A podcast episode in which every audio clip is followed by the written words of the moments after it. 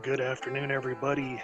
It is Saturday. It is 3 p.m. on the dot, Eastern time. Um, and I, well, yeah, no, I'm, I'm trying to think. Is it's still daylight savings, right? Because we're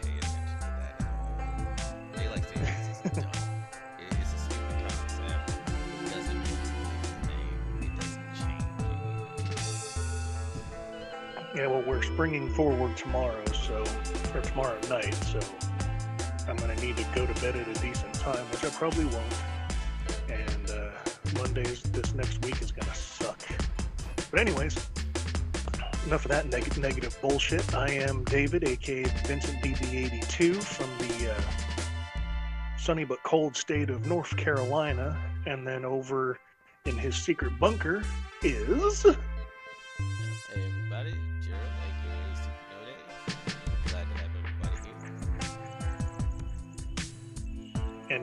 Said it already, I don't remember if I did, but this is gaming sessions and everything under the sun. So let's start with your week, Gerald. How was your week?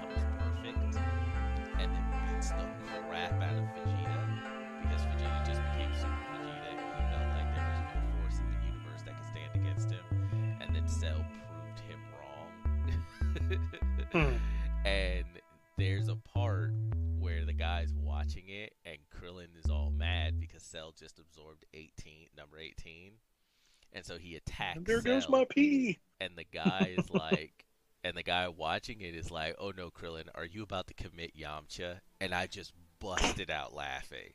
I was like that is my new favorite thing. I am going to say that. That was uh, that is amazing. Are you about to commit yamcha? That's great.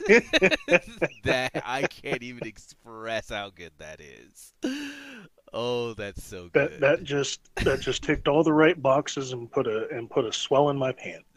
That was that good. um, outside of that, I sat down also to read through a couple of different manga and manhwa.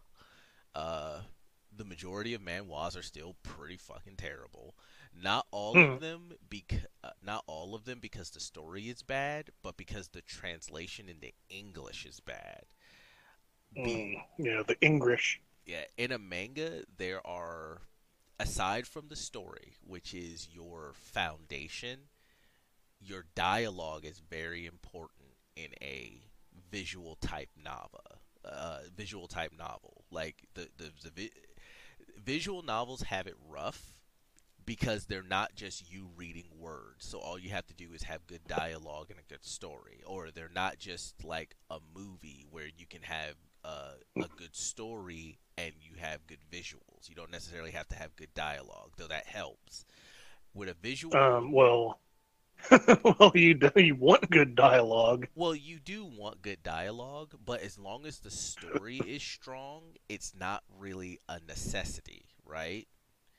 Uh, Mm, because you still uh, the story can still be gotten across in a movie because you're literally watching it unfold in motion but that's not the same thing when it comes to mangas and manhwas you just have panels of like splash art right so you can Yeah. kind of get what's going on but a lot of your story is in your dialogue and what the characters are saying to each other so when it is Yeah. translated terribly not only mm-hmm. does it make the dialogue unbearable, at least for me, but it also detracts from the story, right? Hmm. So right. a lot of manhwa may not be bad stories if it weren't that their if it weren't for their translations being so terrible. like missing words, improper grammar, misuse of words, like ugh. Um, but I did find one called Beginning of the End, and I want to say it is a manhwa because the artwork and everything looks like a manhwa.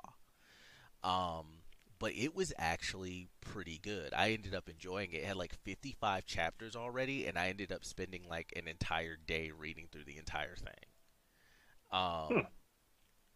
and it basically uh, started on the. It, it- it's one of those, and I know, and people call them wish fulfillment, but it's one of the I got sent into another universe kind of ones. But in this one, it's a little different, and I liked the take on it. I should probably uh, get you friended and start up a game for those who might be on Twitch watching us. Uh, give me a Mhm. sec. Um, but this one uh, was a little different. Right. So instead of him just being some random person in his in his last life, so that you as the uh, reader can like imprint yourself on that person, uh, imprint yourself on him, um, which is what most wish fulfillment is. It's a bland main character so that you can put yourself in his in his place. This guy was a king like he was a he was a king in his world and uh he ended up uh we don't actually i think find out how he ends up dying but he Okay, basically you got quiet, so I just want to make sure I didn't get kicked again. oh no um they don't really tell you oh did we i thought i queued this up could have sworn i did do do and play there we go um You still there? Yep, I'm still here. I can hear you. Can you hear me? So continue with your week. Um, so the the manhwa I was reading, uh, the beginning of the end, the main character is a king in his world, and apparently what's Mm. happening in his world is that the birth rates decline. We're on a steep decline, like a steep, consistent decline, and so Okay. the world had to stop having wars. So what they did Hmm. is they would train an elite warrior to perform in a competition, and that's how they would solve Mm. all of their uh, international uh, problems. So instead of a war where thousands would die in the war because they couldn't afford that because the human population was literally dropping off, they would just pick one person to fight in an arena match, and the winners were kings, basically. Like you were a king or a queen if you were a consistent winner. Um, but Wasn't ones- this part of the plot of uh, Duel? no the anime duel? Yeah, No. like they would they would do. Oh, That, but I'm pretty sure we've talked about that though, right? Like we shouldn't have wars with armies. Just send like your champion and and their champion, and whoever wins, that's the dispute settled. Well, right, but humans don't do that. That's why gangs happen. Humans don't do that anymore. It used to be you could have like an honorable battle. You'd have all your people posted up, and the two generals would be like, "Well, we'll fight so that we don't have to watch our men die and our people die. Me and you will fight, and whoever wins wins, and the others will just accept the terms and whatnot." Right? You used to could have Hmm. honorable shit like that, but not not today. Um, Mm, but damn uh, humans and their shiftiness. But uh, hmm, I could try out Papa Leg, but let's try out Baron Papa Sambi. Leg. Um, but Hmm? basically, uh, so he was a king. He was the king of his country, and the kings and the queens don't actually run legislature. There's like a actual council that rules like a government, and they handle all of that. And the king just makes sure make sure that he or she wins their battles. Um, so he Hmm. ends up like he's he's going through like he's they show him thinking to himself and how even though he was the king of a country like he didn't have a wife he never set, he never settled down with a wife didn't have kids um and and I, I I bring that up specifically because he himself was thinking about that. He he was thinking about how he didn't have any real friends. He became like he was the pinnacle warrior in his world. Like he won all of his fights. He was like the most famous of all the kings. Um and he remarked on how by being the most powerful he basically isolated himself he he didn't have any he didn't have a friend he could confide in uh, he never formed any intimate relationships he didn't even have any family of his own um, Hmm. and so uh, he uh, and uh, so he ends up just quitting um, but then he wakes up in the other in the new world as a baby. Um, but he doesn't. Okay. Uh, but he we don't know how he died though. Like we, we don't know how he died. Uh, and uh, so he wakes up. He's a he's a baby, and he still has his mind. Hmm. Um, so he has all of his knowledge stored up in this new new life. Huh. yeah. Um, which I, I think we've all kind of, uh, yeah, we've all kind of had that thought. If I could go back and do this again, yeah, with knowing what I know. knowing what I know now. So he starts off as a baby. He's in a uh, now his world was very technologically advanced actually. So he's back in like a fantasy world with swords and magic. Um, Ooh. and since he has all his knowledge, uh, like he's like very, like he's he's all, he, the moment he realizes that magic exists, he starts studying it so that he can do it. And mages or people who can use magic are actually quite rare. And both his parents are magic users um, because they used to be adventurers. Um, and his mother is what's called a deviant. And what a deviant is is a type of magic that branches off from its main source into a specialized kind. So let's say uh, water magic. As a deviant, your uh, ability to control water magic might split off into you being able to control ice or hail or some some sort of variation of it. So kind of like bending. Uh, yes. Um, Okay. and You have uh, my interest. and like his like they go into this they go into all this character building for his parents and i'm like please don't let this be one of those times where they just kill his parents like can, Uh-oh. can we not can we just not do that? Let let is, is it gonna be the hero trope where the village gets attacked and both his parents die? So now he's like i'm a fight for justice. It's like but no they actually don't do that. What they end up doing is um, I guess I don't want to spoil everything for those who might want to check this out and read it themselves. Every all the information I've given you is basic stuff that you learned in like the first two to three chapters. It's not a big deal. Um, but I guess I don't want to uh, to ruin too much of it because I think it's actually really good. I do really like the story. Um, Make sure yeah. you have a good virus protection. Yeah. well, you might be able to find it somewhere else. I I was reading it online, but you know they might go actually get the So, uh, but uh, I guess I don't want to say too much more about it, or do I want to just uh be like spoilers inbound? You may want to. Papa Like Bar is not too bad. Uh, do we just want to? Maybe I just. Well, we'll, we'll we'll we'll go into spoilers like next podcast. But I uh, I read that manhwa.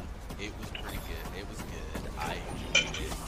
Um, looking forward to more chapters. Um, it the one of the other things it also did is that he's not just overpowered, right? Like Hmm. he will. He's too OP. Nerf the MC. Right, and a lot of these life in a new world or reincarnation ones, the character is just automatically overpowered from start. Now he does have a massive amount of potential because he remembers his previous life and all of his combat skills and things like that. But he himself isn't very powerful because he's still a child. So they they, they constantly go into the fact that you know he's still just a kid. Um, uh, and that is why he's not more powerful than he is. And he does get really, really strong even for his age. Um, but I feel like they do it at a pace that makes sense considering the circumstances. Um, Right. so that's another thing that I really liked. Um, another thing that I got When to you're- watching that. Go ahead. When you're finished with uh, that match, send me an invite. I got kicked. Okay. Um, Sorry, continue.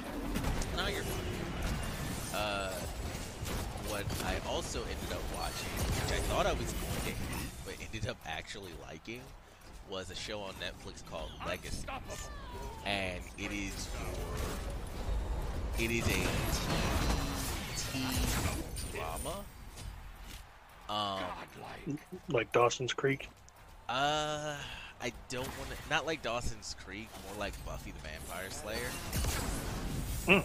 Uh, because Okay. it is the, the the premise is that uh, uh, try- uh, saltwater. Uh, I think it was. I, I'm trying to remember the last name of one of the main characters. I believe it was Saltwater.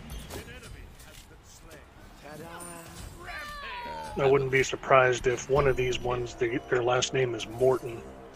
Uh, no, actually.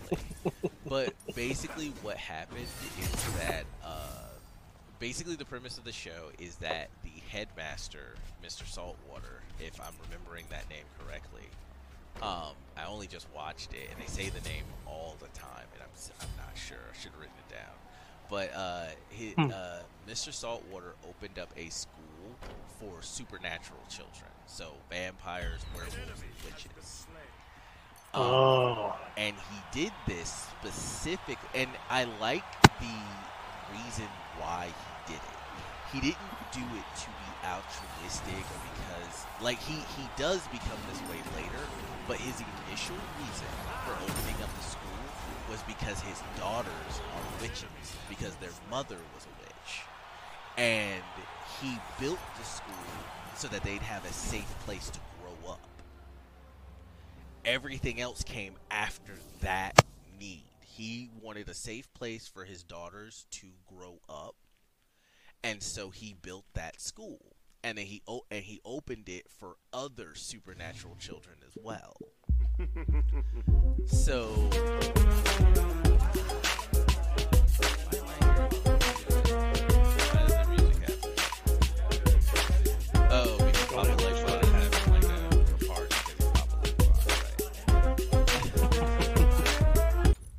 So, uh, so I I really like that they kept that. It's more realistic that he opened this school because his own children are supernatural beings, and he wanted a place for them to be safe. So he opened up a school also for others too. Like he realized others could also use it. Um, now, one of the students, and and this this was one of the things I didn't like about the show. Like I I liked the sh- I liked the show, but there are things about it that I didn't like. So one of the things that I didn't like is that there's one student in the show, and she she is one of the main characters because there's actually there's not like an actual main character really. Like I guess you would say she is the main character, but I don't I, I, wouldn't say that she is. There's so many other characters that are really strong. It's hard for me to go she's the main character. But first off, they named her Hope. And when you realize her significance, the fact that she's named Hope, I felt was really protect. I was like, really, you named this character Hope. All right, we'll, we'll do, she should, she can't just have a normal. We'll, we'll, we'll do this. We'll we'll let I'll, I'll let it slide. But Hope is a tribrid, so she's part werewolf, witch, and vampire. How the hell does that even happen?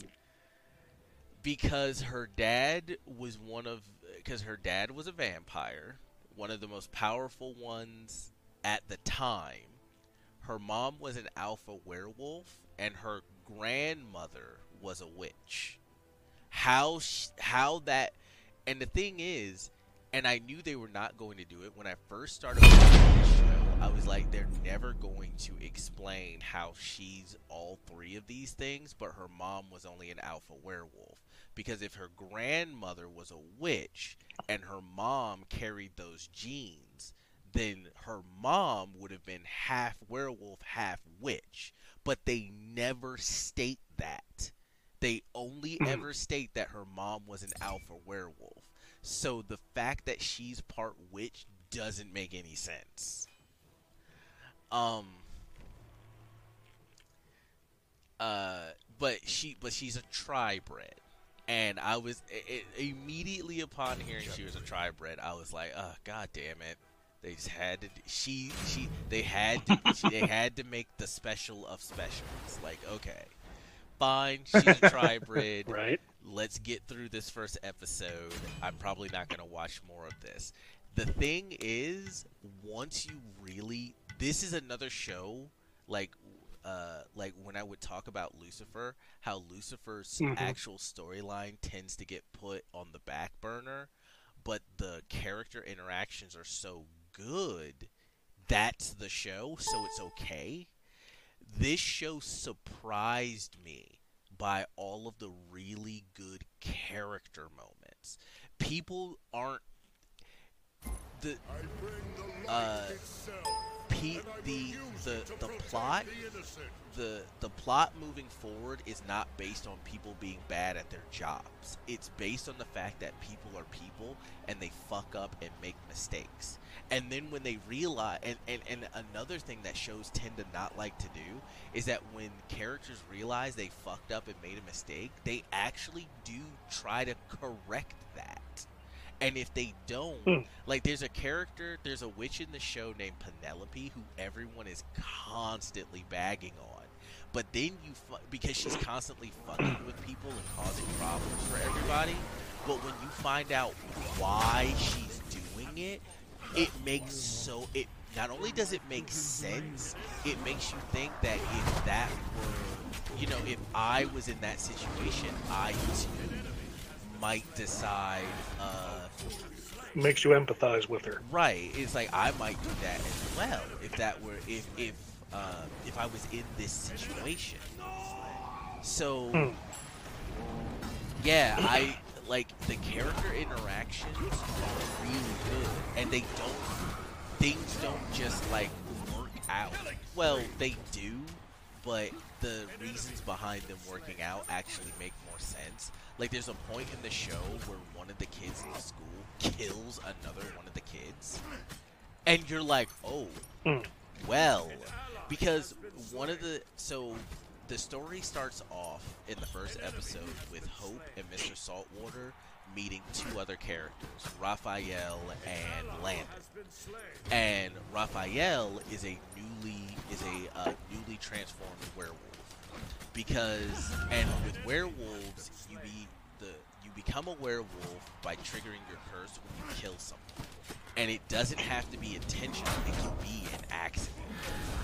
So he accidentally killed someone and, it, and activated his curse and started his transformation and one of the things that i found was actually uh, that they don't emphasize on and don't talk about is that the werewolf curse was created by a witch.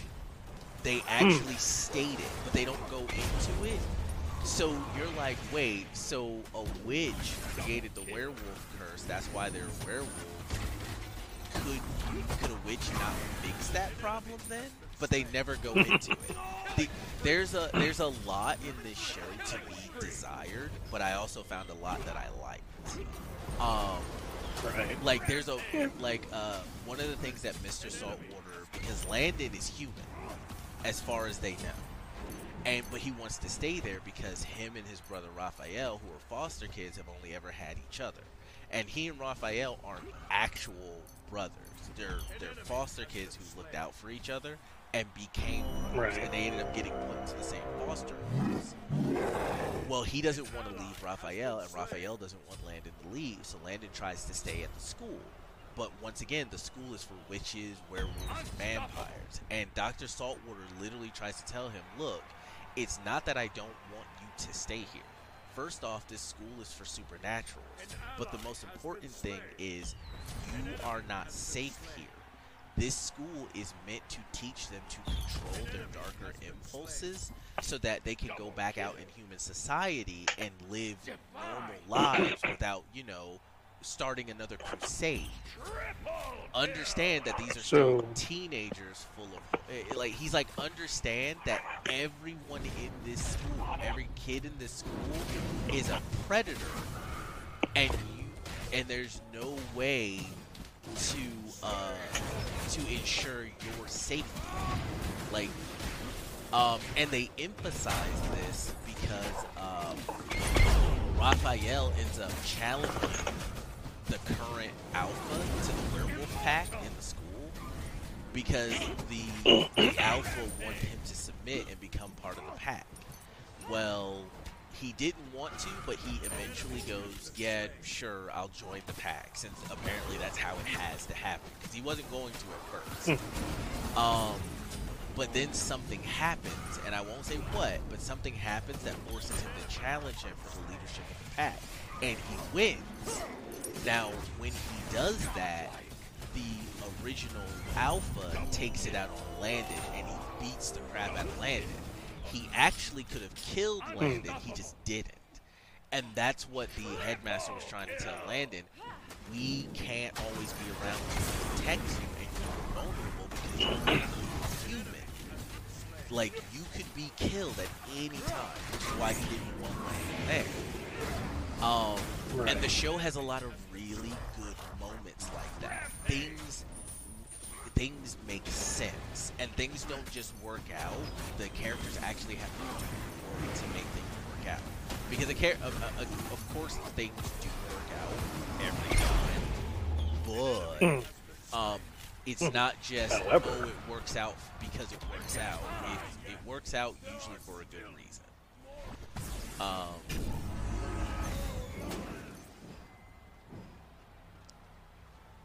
Right.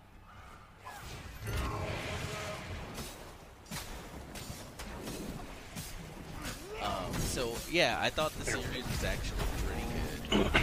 Um, uh, is there anything else I can say about it without giving away too much? Like I've given away some good uh, like plot points, but you won't know what's going on until you get to them. So I don't think that'll be a problem.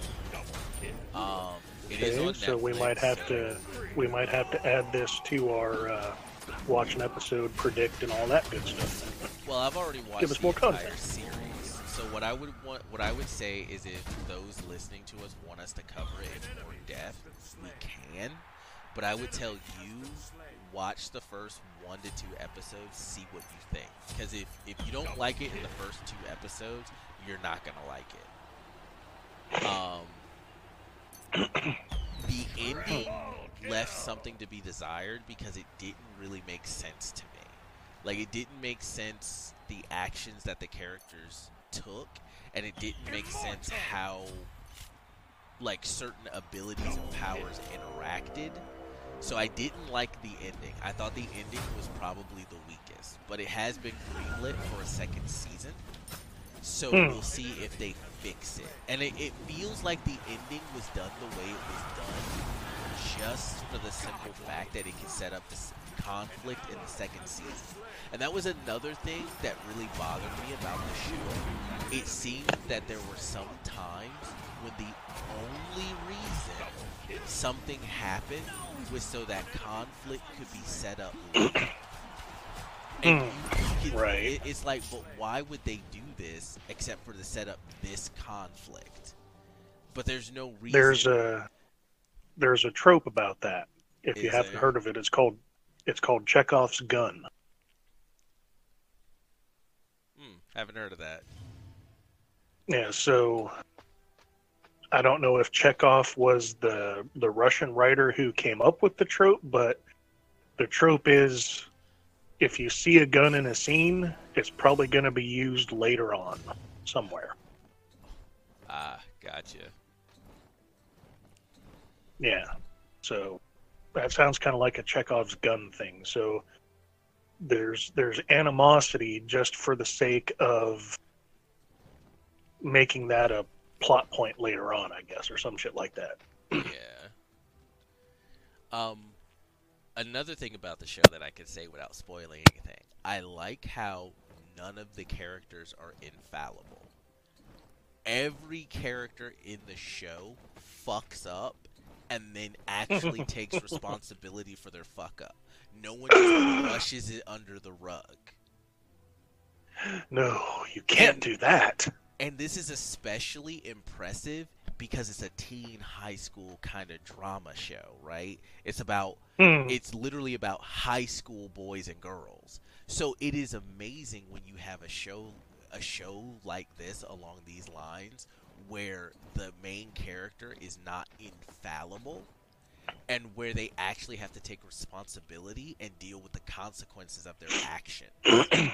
and Hmm. I think that's what really really made me like the show because it didn't just ignore when people fucked up. It made them deal with the consequences, and then they had to grow as characters to sur- to get past those, to get past what they did, right?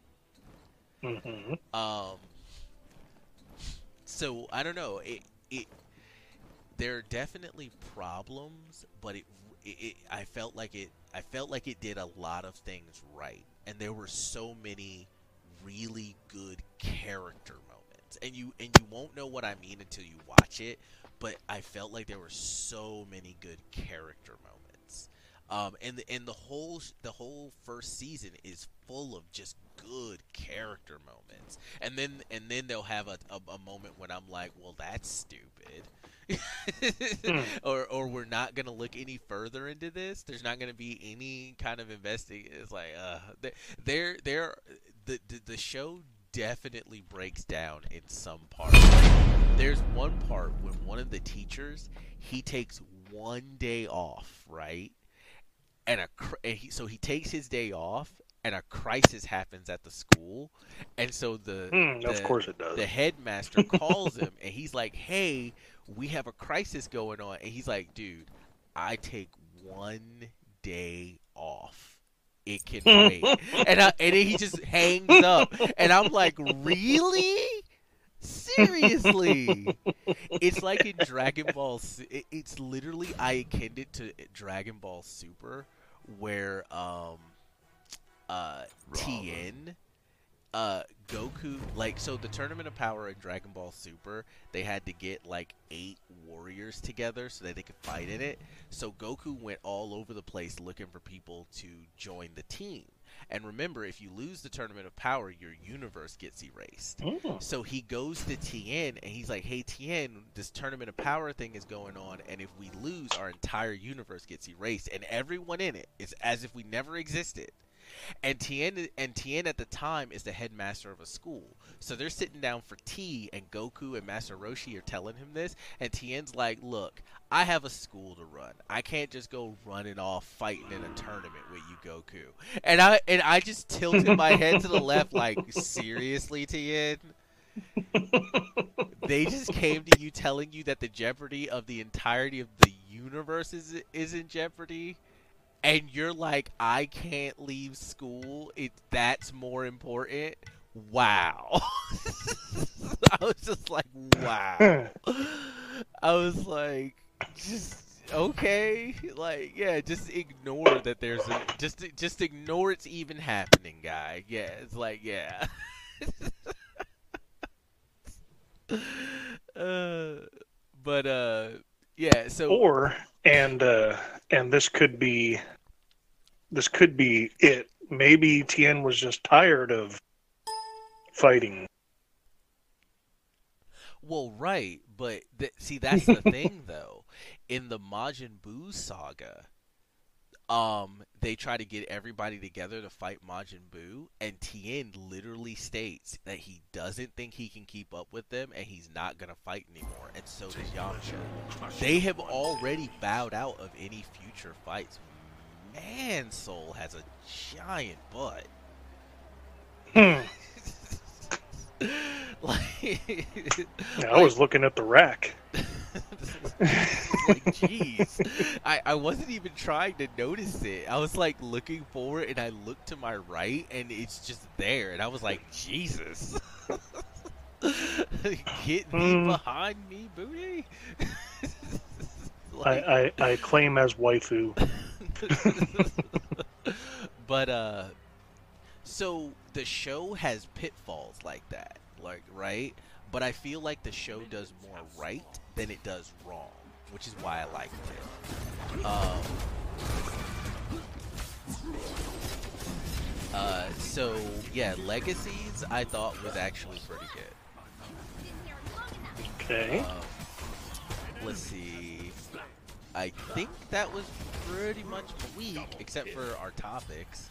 Um, I'm trying to think Right. if there was anything else that I uh, particularly found. Uh, anything else? I don't think. I don't think so. Um, rest of the week was good. Um, don't really have much to say about it, but it was good. Uh, we D and D should be picking back up on next weekend. Uh, Good. my, uh, Good. my friends want to start another D and D campaign. Uh, Sundays. So we're gonna have our first session tomorrow, so I can talk about that on the next podcast. Good. We need the D and D stories. well, we need good D and D stories. We'll we'll see what happens. Oh, oh wow! Oh wow! wow! So I went to help one of our teammates, and as soon as I Mhm. got there, two of the enemy team came over to help their teammate, and they just murked the other team. I was like, wow! I do not need to be here right now. they just went in. Oh man, Mm. that that was that was pretty brutal. um, Okay. So, so time for my week now. Then I guess. uh, yeah, go right ahead. Eh, much it was a week. Back to work after a week of being off because of, uh, I guess it ended up being a gout flare, because uh, it it. hang on a second. As it turned out, I needed a gout medication to get rid of it. So it was uh, interesting. Uh, I work a four-day work week, so Thursday was uh, very interesting to put it uh, put it lightly. Uh, I think they had given me cleanup work, which is going around and getting to the things other people hadn't gotten to yet. And one of them en- ended up also being a uh, a pharmaceutical company uh, in in a town nearby, and I probably spent about an hour trying to find the the daggone thing. Went there twice. I think it had already been changed out. So I just disregarded that after the second time. And then there were a couple other places I went where it was already changed out. So yeah, it was uh, not as productive as I had hoped that day would be. Uh, but in positive news, today before the show, I finished out, uh, per the snowflake method, writing out my page for my uh, Mech War story, which now has a title called Siege at Kill or Siege of Kilry. So uh, basically, I I took the paragraph I I had wrote out and made it a page. It turned out to be 1.2 pages, and um, basically, it's a general outline of what all is going to happen. Not too bad a twist, if I say so myself. there was that, and then I picked up a uh, an Xbox game for 90% off. Oh my god, gotta get that. and it's called uh, 8-bit RTS Invaders. So it's the sci-fi version. So it's like uh, it's like StarCraft, except there's only the humans and the alien. Now, like Gerald has talked about the Total War Warhammer, which is turn-based in strategy, but can be real time in determining battles.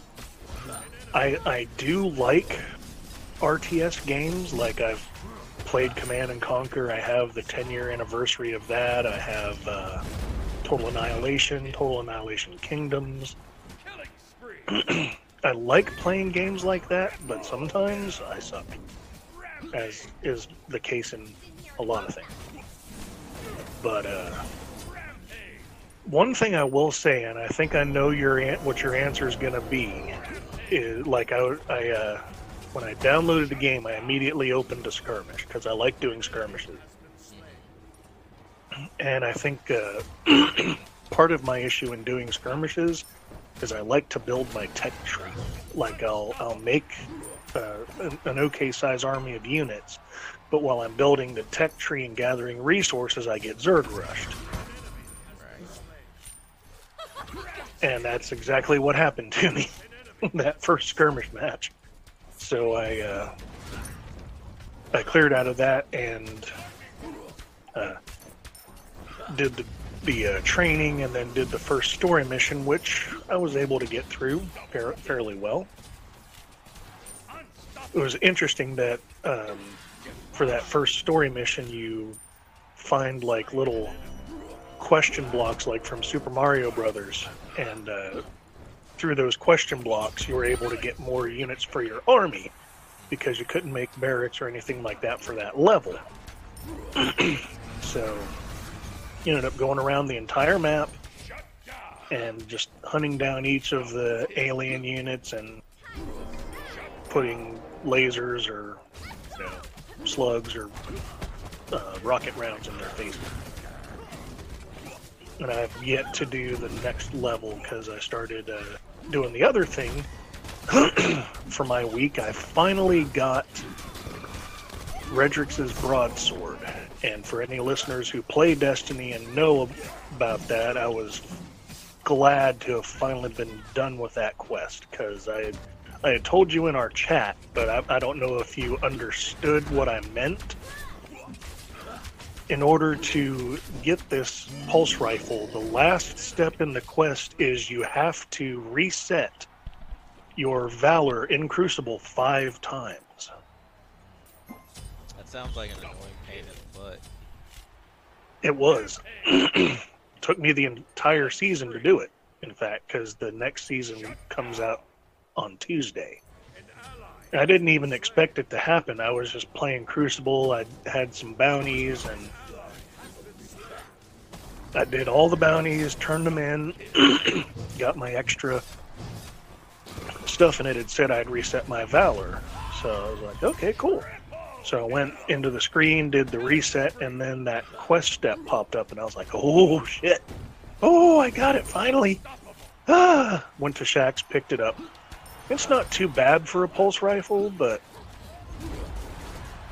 you know, there's there's better exotic pulse rifles, but you know, I'm, I'm just glad I have that done, so I don't have to worry about that. And let's see, I finished up the second season of Castlevania. I started what I finished. I had finished up the the uh, season six of the Clone Wars last week, so I started watching the seventh season, and I'm going to talk about those first two episodes in a segment because they're very interesting. But other than that, that's been my week. Uh, if you don't have anything else to add, we will take a small commercial break to talk about Shin Ramyun. Hmm. Oh my god, this stuff is so delicious, and it melts your face. Face melting never tasted so good. Yes, face melting never tasted so good. I tell you what, if you got the coronavirus, get you a pack of Shin Ramyun. I guarantee after you've eaten that bowl, you will no longer have coronavirus. Note that is not an actual medical diagnosis, so do not take that at face value. but uh, this this is actually just a kind of a comedy ad because we don't have any kind of uh, sponsorship with Shin Ramyun, but it's the tastiest, spiciest, hottest ramen I've ever eaten. You know, I used to eat that stuff in Korea, and I tell you, I, I missed it, and it was good. And and you can, uh, depending on where you are in the country or the world, for the world I can't tell you, but you should be able to pick up uh, Shin Ramyun at Walmart, some Food Lions, and probably um, Japanese food stores or Korean food stores. So, having said that, we will take a small break and get into our first topic.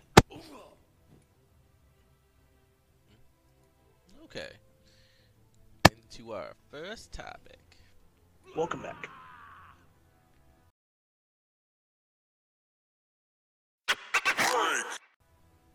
All right, so I'm going to start with a little piece of news that I had come across that I thought was kind of interesting. now, this came from the uh, the website for the radio show Coast to Coast AM. Now, think what you will of what they talk about, but this was uh, something very interesting. It it came uh, it came across my email on March third and it is uh, that NASA found a hole on the surface of Mars.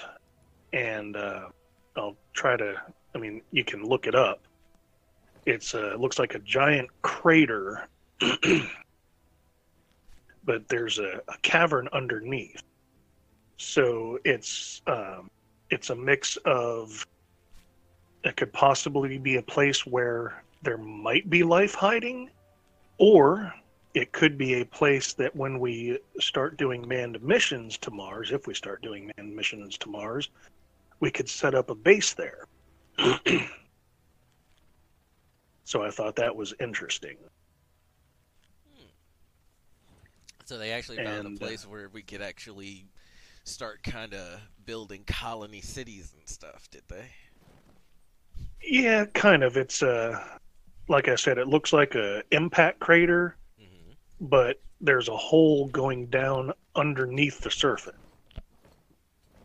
So it could be a possible site for subterranean colonies. It could be a possible place where Martian life may or may not exist. I doubt it though, unless they've learned to subsist on something other than water and oxygen. Of course, there probably is definitely microbes down there if, you know, they're still alive, I guess, or something. But yeah, so it's uh, the opening is located on the dusty slopes of Mars's massive Pavonis Mons vol- volcano. It's 115 feet in diameter, and the shadow cast into the pit appears to be the opening to a cavern that is around 20 feet deep and this was actually discovered in 2011 by the Mars Reconnaissance Orbiter. So it, it's not technically a, a new discovery. It's been, I guess, known about by NASA for little, little, little over nine years, little almost nine years. There's your little interesting bit of news and shit. So, which shall we talk about first? We've got two two episodes to talk about. Oh, uh, Which would you like to talk about first? do you want to keep it on easy bots, or do, would you like to move up to medium bots, or would you like to? Yeah, let's try people? Try medium. Uh, well, I'll leave it up to you if you want to, because easy bots, I still die a lot, but it's still bots. That's because I just rush in there and I'm like, ah, Well, kill all the things. You gotta play to the strengths of your character. Don't just Hmm. rush in there if they're not a just rush in their character. if you just want to rush, if you just want to face first something, you need to grab like Bellona or uh, what was one of the other guys that's on. Like uh, you can do that with Uh, I don't know. You can. It says he's a guardian, so a tank. You should be able to do that with him. Uh, Khepri, you can do that with. He's a tank. Bellona is a warrior. You can do that with Ravana. You can do that with Thor. Or and I think you can do that with Guan Ku No, you cannot do that with Cuckoo Lane. He's ranged. So is Sol, who you Mm. were using, and I saw you uh, blocking with your face a lot. Stop that. That is a ranged. but I like blocking with my face. Well, then don't play Sol. you can't block But- with your but- face with Sol. But ass and titties, ass, ass and titties. Well, Bellona has that too. Find a character that's got a pair of tits and an ass that can also be in. Block with their face. Yeah, who can also block with their face. But can't do that with her. That's why you were dying constantly.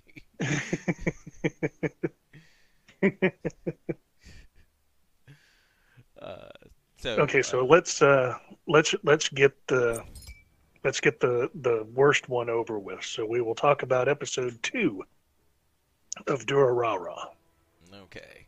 Um I still don't understand what's going on with this show. Like I get they're trying to be philosophical and whatnot, but Mm. eh, Damn And- zombie.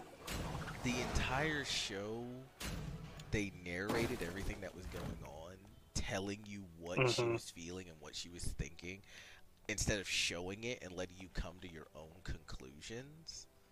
Like, I don't know. I, I, I don't know what to make of this show yet, and maybe I, maybe I'm not supposed to. But like I was telling you earlier, Durarara Mhm. feels like a less impressive version of Mononogatari. That's what it feels like. Right. Um, and anyone who knows what Mononogatari is will understand why. I hope will understand why I say that because they're very they're they're both very much in the vein of having the characters. Well, Mononogatari is very much in the fa- uh, frame of having the characters talk and they show you and you come up with your own conclusions and then at the end of the show they basically then give you the the mystery is solved because it's like a mystery. So you get to come up with your mm. own conclusions as to what you think is going on and then they're like oh well thi- this is what happened right? But Durarara seems to try to it, it, it's like it's trying to be a human introspective piece and it's supposed it's like a philosophical look into humanity because uh the character Nukara talks about how the girl she's not the only one with these problems and she's just like everybody else. She's not special. And then the girl is like well maybe one day I'll also be able to tell someone the world isn't as bad as you think it is and that everyone has their secrets and she's and then they show the two characters from the previous episode and they're like even those guys have their secrets and it's like I I don't think this makes sense because this girl finds out that her dad is having an affair and the Mhm. first thing eh, like Hmm. and she goes to the extreme of well obviously my parents must not care about me so i'm just going to kill myself and i'm like Hmm. what does him having an affair have to do with him not caring about you like until you found out he was having an affair Teenager. you had no issues. But the moment you, it, it'd be different if he had been neglecting her before she found that out, right?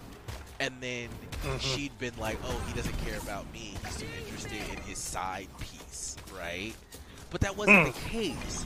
She had nothing negative to say about her dad until she found evidence he was having an affair.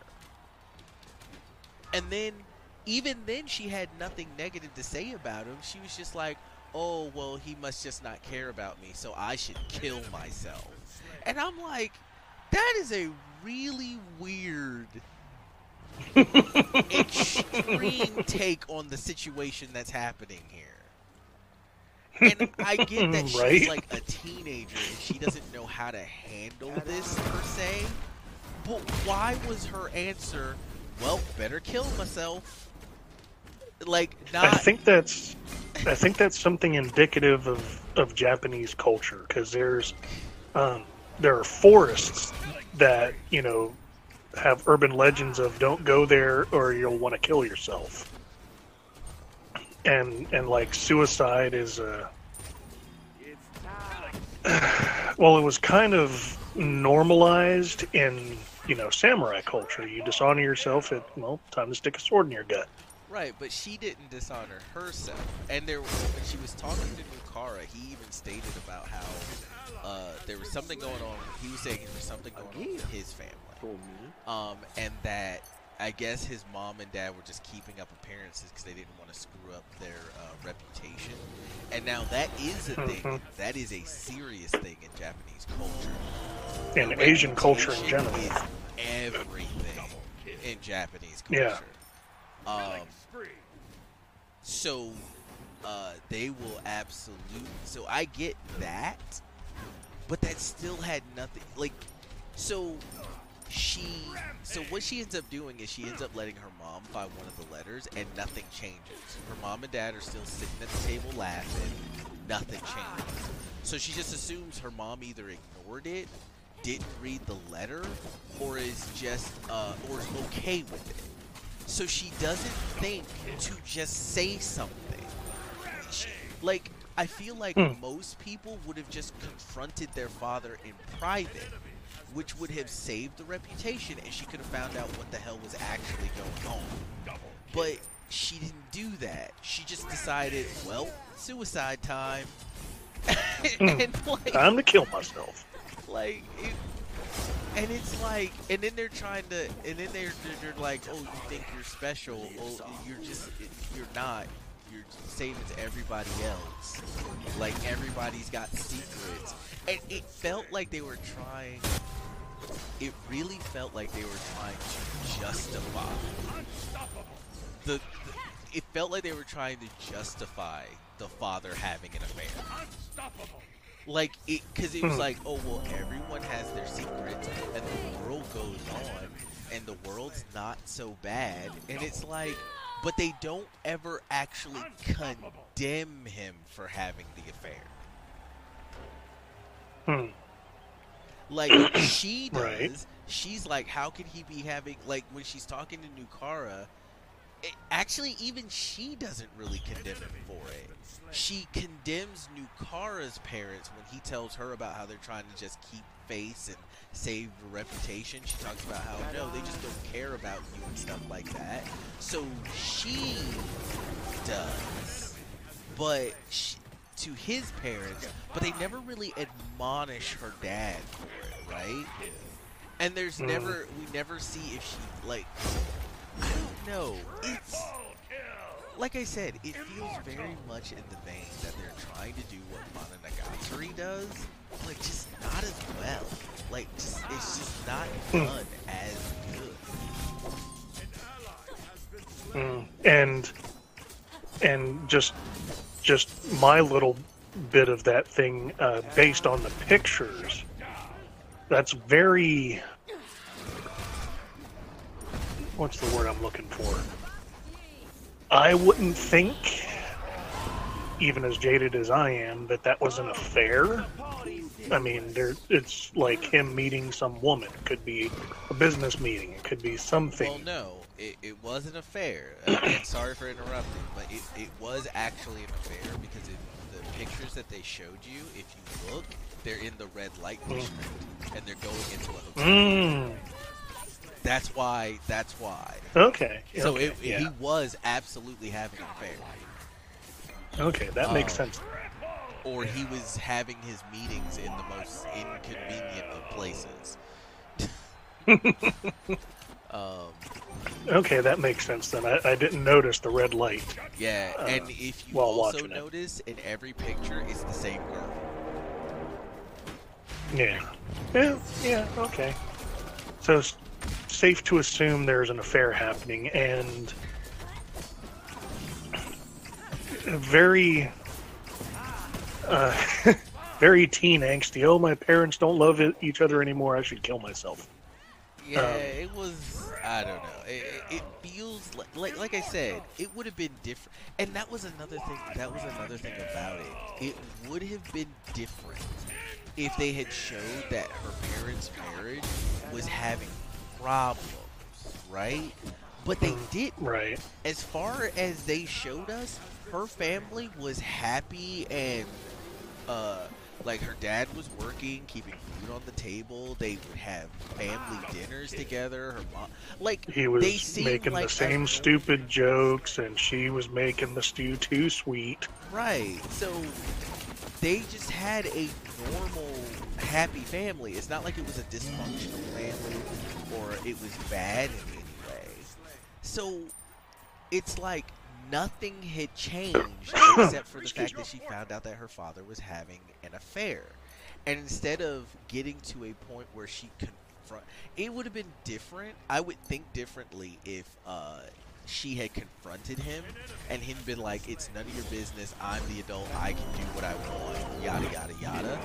And then it started causing problems in his relationship with his wife or if they showed that she, that that her mom knew about it, and maybe her mom was also having an affair, or it was actually affecting her mom in some way. Uh, like if it showed it was affecting her mom in some way, if there was some negative effects happening, but there was nothing negative happening. There were no negative effects for him doing what he was doing and either her mom knew about it and was allowing it to happen, or she was just ignoring it, which didn't seem to be affecting her either. It feels like they were trying to have this deep philosophical outlook on life without actually going into the details that those circumstances would entail. Like, it, hmm. I, I, I- I don't, I don't know. Like, I don't know. Well, you you make a you make a fair enough point, as as is. So uh, let me, as I normally do when I'm when I'm doing a review for something, I'm going to go over the notes I wrote down of interesting point. So the that one that one teenage boy shows up late just to say that he's not coming back to school. What the fuck was up with that? Yeah, I, I. We, I don't And think then- we're gonna find out about that until later, until more into the episode, um, because they made a point then- of putting that almost at the very end of the uh, episode No, no, no. That was at the beginning. when he comes in. But at the end of the episode, they show the other girl uh, chasing him to try to find out what happened, and she mentions another Yeah. girl who she says didn't show up on Yeah, the first yeah, day yeah. of school. So. Yeah, yeah.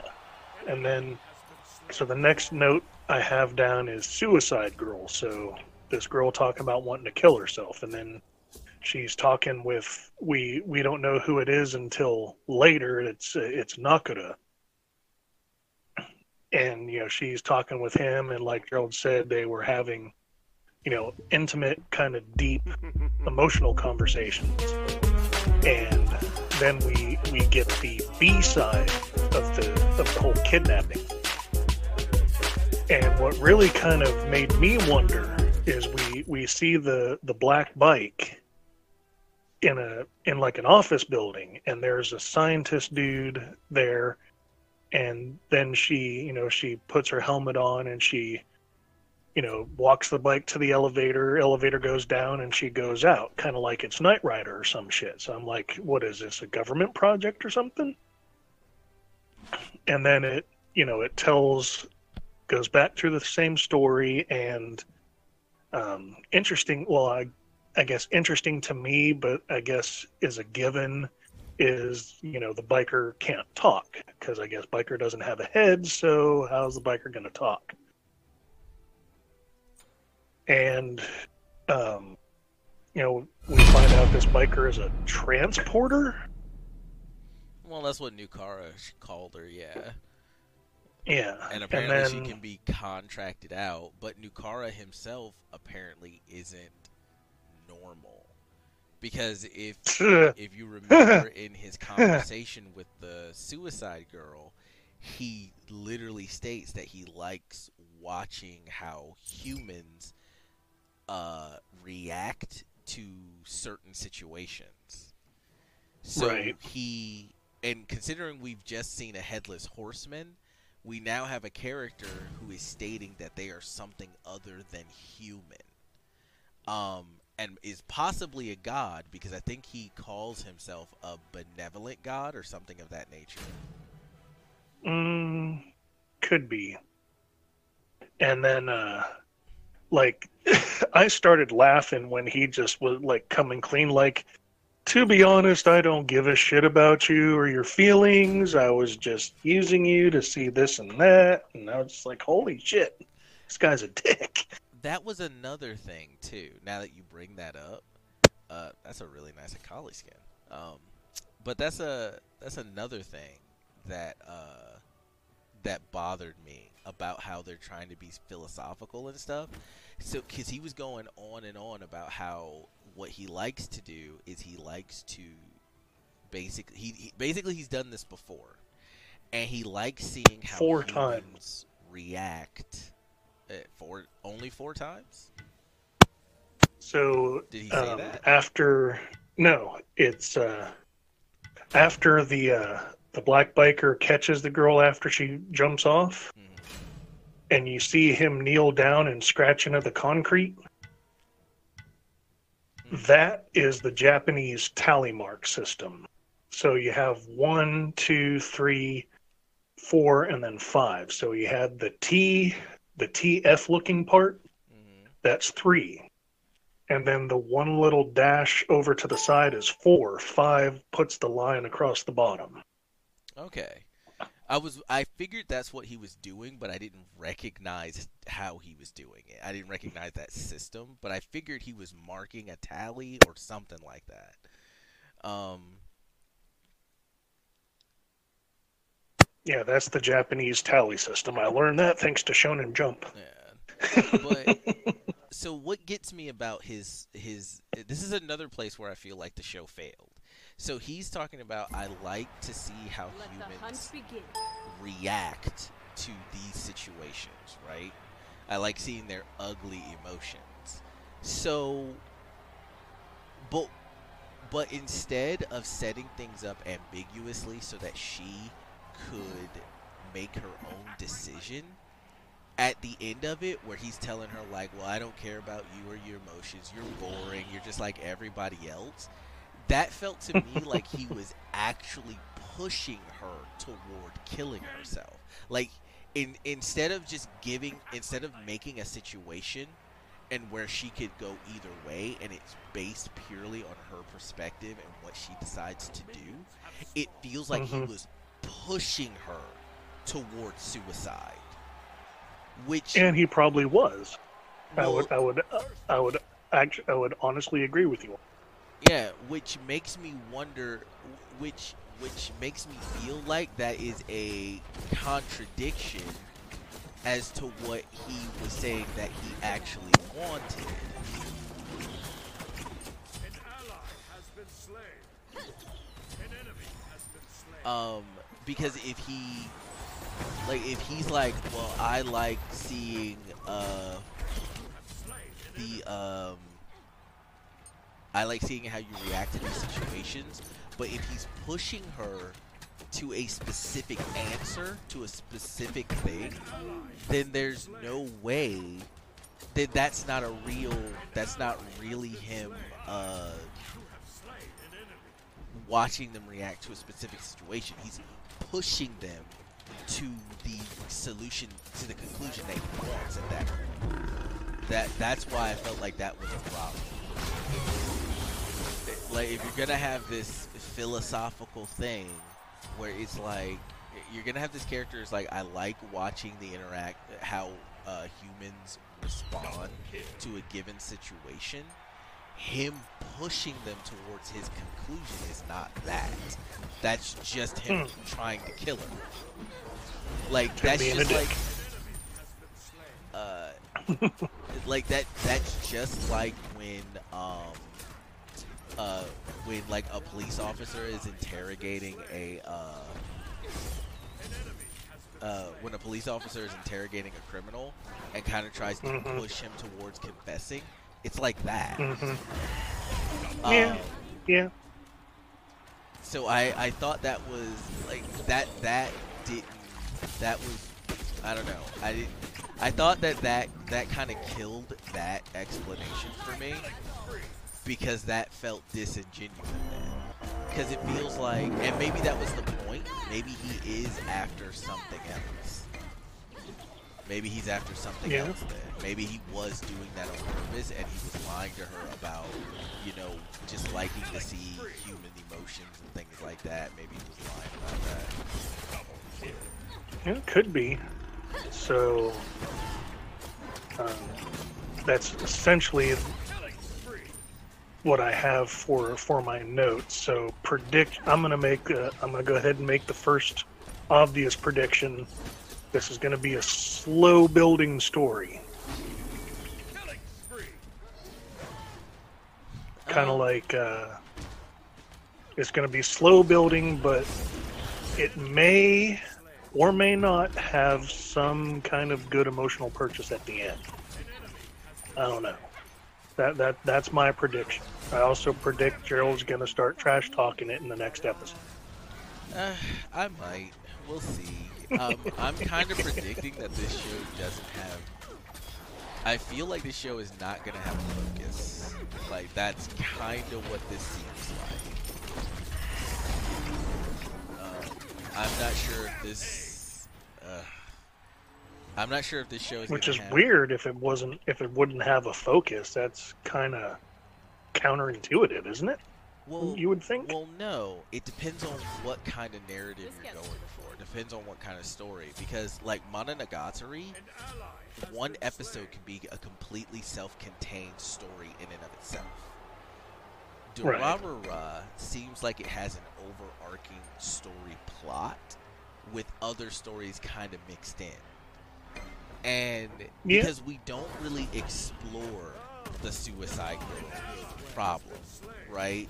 We just go, she Yeah. found out her dad was uh, uh, was having an affair Cheating. she decided to kill herself after talking to some person she didn't know online because that Mhm. person was giving off the impression that they were going to same way she was going. So she, so he Mhm. asked her to commit suicide, and she was like, "Sure, let's do suicide. Maybe then our parents will wake up and understand what's really important." But they don't say Hmm. what that she felt was important. Like, and the thing is, well, no, that's that, that's not necessarily true. So she she does state that it's that his parents don't care about him, right? So what they're saying is that they're the thing that's important. But what they don't say is why. What they don't give us is why this is an issue, right? They don't give us a reason why the affair is a problem because Right. nothing changes. It's not causing any problems at home. Her father is not any less the father he was before she found out about the affair. So, Right. what if the only thing that they're angry about is that, well, he wouldn't be doing this if he really cared about me? But why is that? It's not. It, it's kind of the same argument of, well, dad wouldn't have bought that car if he really cared about me. well, what was the problem with him buying the car? Did it take away from your college tuition? Is he ignoring you and your mother because he's more interested in the car? Like, Is it his money? right? Is it his money? Did he take out a loan he never should have taken out, and it puts the jeopardy of the house and your your your stat, your living status in? Je- like, why is it a problem other than the fact that he's doing it? That's And probably that's all what- it is. and, and that's the thing; they never go into that, and you need that. You need to show why this is a problem, because if it's if you don't show why the affair is a problem, then who cares? Her life Hmm. never changed. As far as we know, her father is still the loving father she had before she found out he had an affair. It didn't change anything other than the fact that she knew he was having an affair. Defend. Right. That was it. It would have been no different than her finding out he had a gambling problem. But you know why her finding out he has a gambling gambling problem doesn't matter? If the gambling problem isn't affecting their lives. He may have a gambling Mhm. problem, but if there are no negative effects, who cares? Hmm. The, the Right. reason a problem is a problem is because it has negative effects. But the only there is no negative effect for the affair. The, once again, the relationship between her father and her mother isn't breaking down. Like we we we don't catch her walking into her house and listening to her mom crying in the other room, and then when she peeks in, she sees the letter on the table, and her mom is just distraught. And then we see them at the family table, and it feels like, and it's like nothing is wrong right? So now we know this is a problem. It's causing an issue. Her mom is beside herself with grief, but she's putting on a smile for everyone else, right? Well, how could he do this to her? It's obviously hurting her. But no, we never see a negative effect for him having an affair. So why should she care? Other than the fact that he shouldn't be having an affair, but once again, there are no neg- there don't seem to be any negative effects. An ally. So Right. it's just like it just doesn't. It, it I see what they're trying to do, but I don't think they do it well. They just don't. They they they, don't give it the time and what they they just don't give it the time it needs.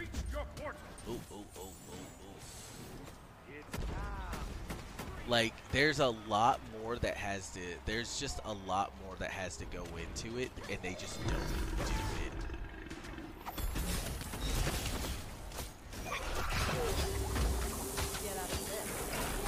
Yeah, and you're not wrong.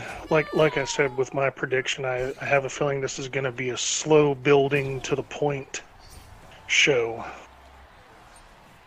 And and well, and that's fine. But my but the problem is, I feel like we're never gonna go come back to Suicide Girl. I feel like this is the last we're gonna see of anything to have to do with Suicide Girl. Like the only reason I feel And like she was in could this be right. episode was because they wanted to do this the, the philosophical explanation thing and introduce new Nukaru. I feel like she was simply a vehicle to introduce new Nukaru, not because Hmm. they actually cared about her character. Because, or else they probably would have went further into it. right. So I don't know. It, I'll. I guess I'll have to reserve. I guess I'll have to reserve my uh, uh, my judgment for this third episode, and hopefully it can change my mind. But right now, it just it just doesn't feel. I don't know. This. we'll see what the. Third, Yeah, I- I'll see what the third episode does. I, I totally get you. I'm I'm like I was I was intrigued by the the black biker and the spectral scythe and all that good stuff, but like now it's just like what what is what is your point? What the fuck are you trying to tell me? So okay. Having said that, we will insert small break here.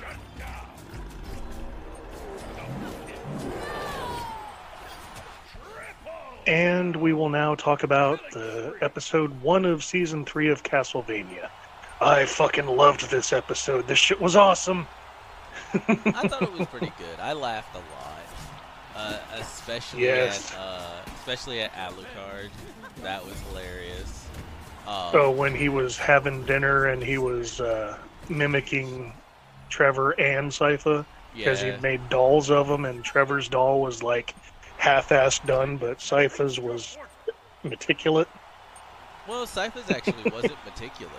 Not as meticulous as it could have been. Um, I did not notice that Trevor's was only like half done, but Well, it was it was half-assed done. Like there was like one eye wasn't sewn on all the way properly, and and shit. And like the way he was mimicking Trevor, like oh, I'll just get drunk on piss beer, and I might just fuck a dead dog in the street. Right, so I could have hate babies, I guess. so I can have hate babies, I guess. like, and then Sypha's like, yeah, it's like, and I'm a, and I know, cause I know everything, and then I'll go back and live with my uh lice-ridden people because that makes me better than everyone else. It, the reason that was so good is because it really sounded exactly like them. And then you go to them and you're like, man, he literally pegged them, didn't he? He literally pegged them really hard. Um, Mm, oh no, he he pegged them really hard. Like they, I'm not saying like I said when we when we first talked about Castlevania, like basically everyone in the story is an asshole.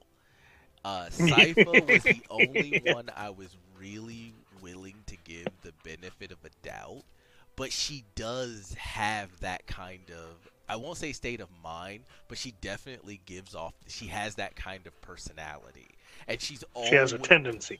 it- it's not even just it's, well yeah she has a tendency because she does it all the time it, she's constantly pointing out how much smarter she is than everyone else. Like constantly.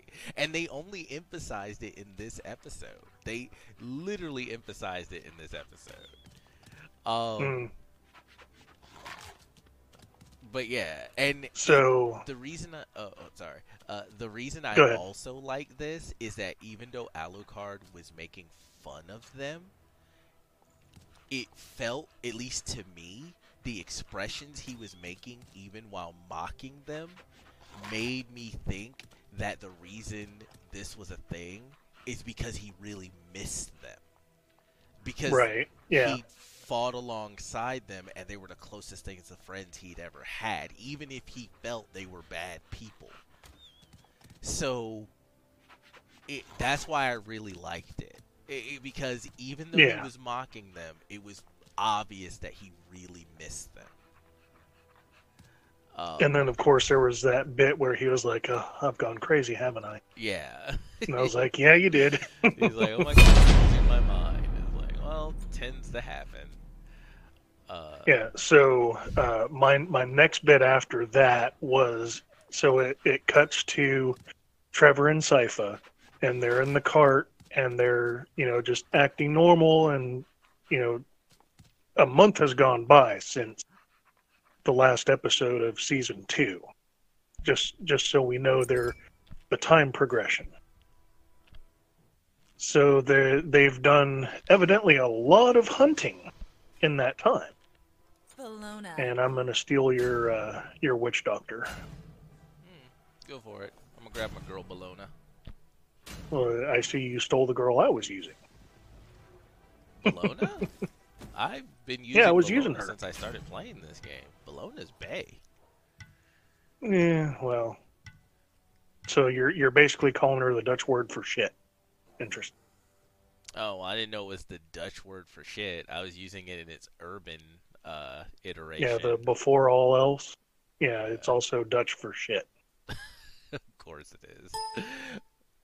It's- But anyway, so which correlates so back we to when uh, Sypha was telling Trevor that Belmont was actually the This root shall be a word day of long uh, brain dead slave.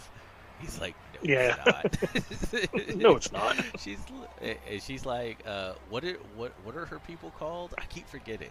The speakers, The speakers. She's like, I'm a speaker. I know many things. it's like we we know Sypha. Right. Never and that that also plays into her.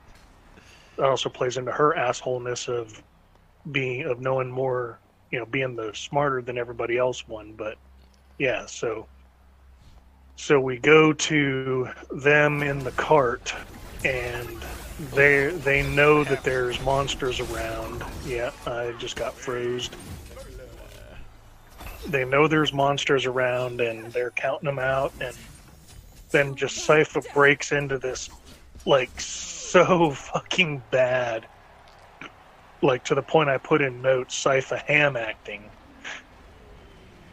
Like, oh, I'm a lonely woman in the forest. All I have is a brain dead drunk servant. Oh, woe is me. And then, you know, you see the, and actually, you see the fish the fish demon that you that you can see in uh, like at least Final Fantasy or Final Fantasy, Castlevania two, that'll jump out of the water. You see him, and then uh, the others, and then like at th- at this point in in episode in season three, I fucking love Sypha. She is waifu. Because Oh, not you- only is did she you see your did you uh did you recognize her fire bending? and the and the ice and the water ice bending. hmm Yeah. Like she like she she fire bent on the fish dude who then ran through the forest so then she just uh, made stairs of of ice like she did before was just running along up in the air like like it's no big deal and then jumps makes a ice spear and just runs it through the head. Meanwhile poor trevor's dealing with the with the werewolves and uh, in at towards the end of season two, he finds the Morning Star chain whip, and you know he he tries to bring that out like he would normally do to um, to just one shot it because evidently the uh, the mace head of the Morning Star whip becomes as hot as a sun, and kills evil things on impact, which well, is cool. I mean, Minotaur died because he hit it in the brain and tore out his brain. That's why it died. um, right. the uh, the werewolf. The reason he couldn't fight it use the, use it on the werewolf is because the werewolf It was then, too close. Um, no, it literally jumped in his face and knocked it out of his hand. Yeah. It specifically knocked it out of his hand. Like it recognized the threat and took it from him. Yeah. So then he's, you know, we cut to him and he's doing his best to to dodge all the attacks. So he starts punching it in the in the face. That doesn't do it. He then uh, starts punching it in the throat pun- and uh, kicks its knee. And I guess it, it hesitates, and then that's when he just starts doubling and tripling down on that. So he gives the damn werewolf a compound fracture of the knee and then just pushes its head back until its neck snaps. At which point at which point Sypha comes back like that was easy. and uh and ju- just to, just to go back back a piece. Honestly, I saw them getting together when they were in the uh, in the underground library, and he had offered the the old dusty blanket, and she came in and sat down. I was like, oh yeah, she's getting a D now. Well, yeah, they'd already made it uh, abundantly clear. Abundantly clear. One or two that those two were getting together. Like there was never any doubt. Yeah, and uh, so they they do that. Then they bring. So uh, Trevor gets out rope, and she's like, "What are you doing?" Well, we're going to a town where we don't know anybody. We need to look useful. It's like, ah, yeah. So he, you know, they tie the werewolf up to the back of the cart, and we uh, we cut scene to uh, the city they're going to, where uh, Mr. Saint Germain. I'm wondering what the hell his deal is.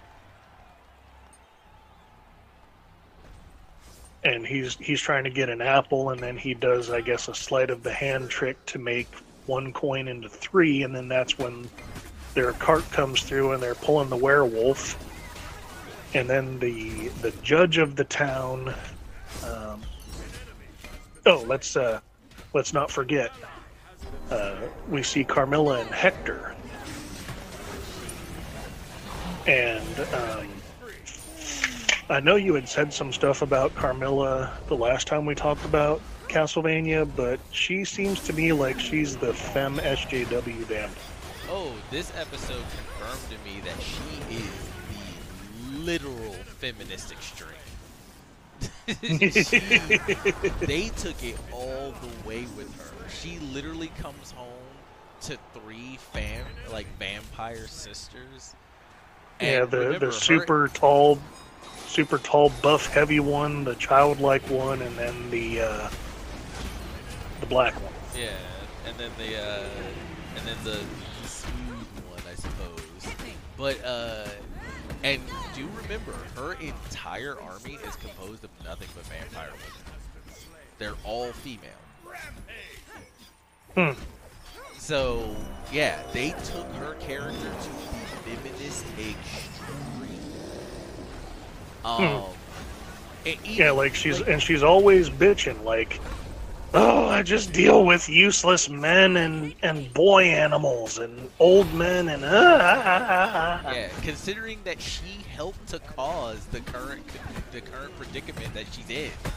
Like she was bitching and moaning about how all the, the beasts and humans are all gone nuts and they're all doing bullshit, and it's like you helped to cause this exact situation. Like, sister, what took you so long? The people were fucking crazy. Yeah. and the, the whole feminist extreme was even more pronounced when at the end of that scene, you have the tall one going, it's us against the world, as it always has been. And I was like, Mhm. oh, fucking Mhm. like, Mhm. really? I was just like, Yep. alright. Like, it, it, uh, once again, show, don't tell. When you tell like that, it makes it pretentious and obnoxious. Mhm. it makes it really pretentious and obnoxious, and I don't know if they meant it to be that way because they're usually pretty good about showing instead of telling.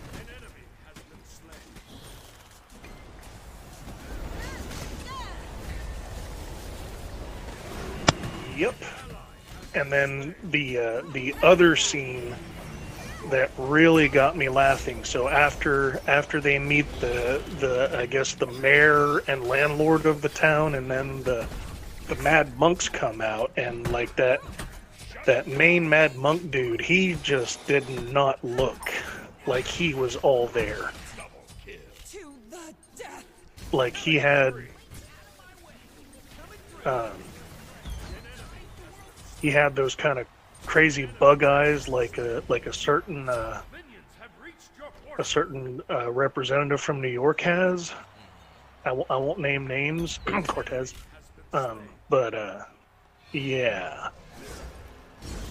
So then, like, this dude is all like, "Well, we want to know who killed Dracula because we want to send them to hell." And then the the mayor's like, "Uh, you can go away now." So I'm wondering, I'm wondering what the deal with these dudes are, like where where they lost their shit at.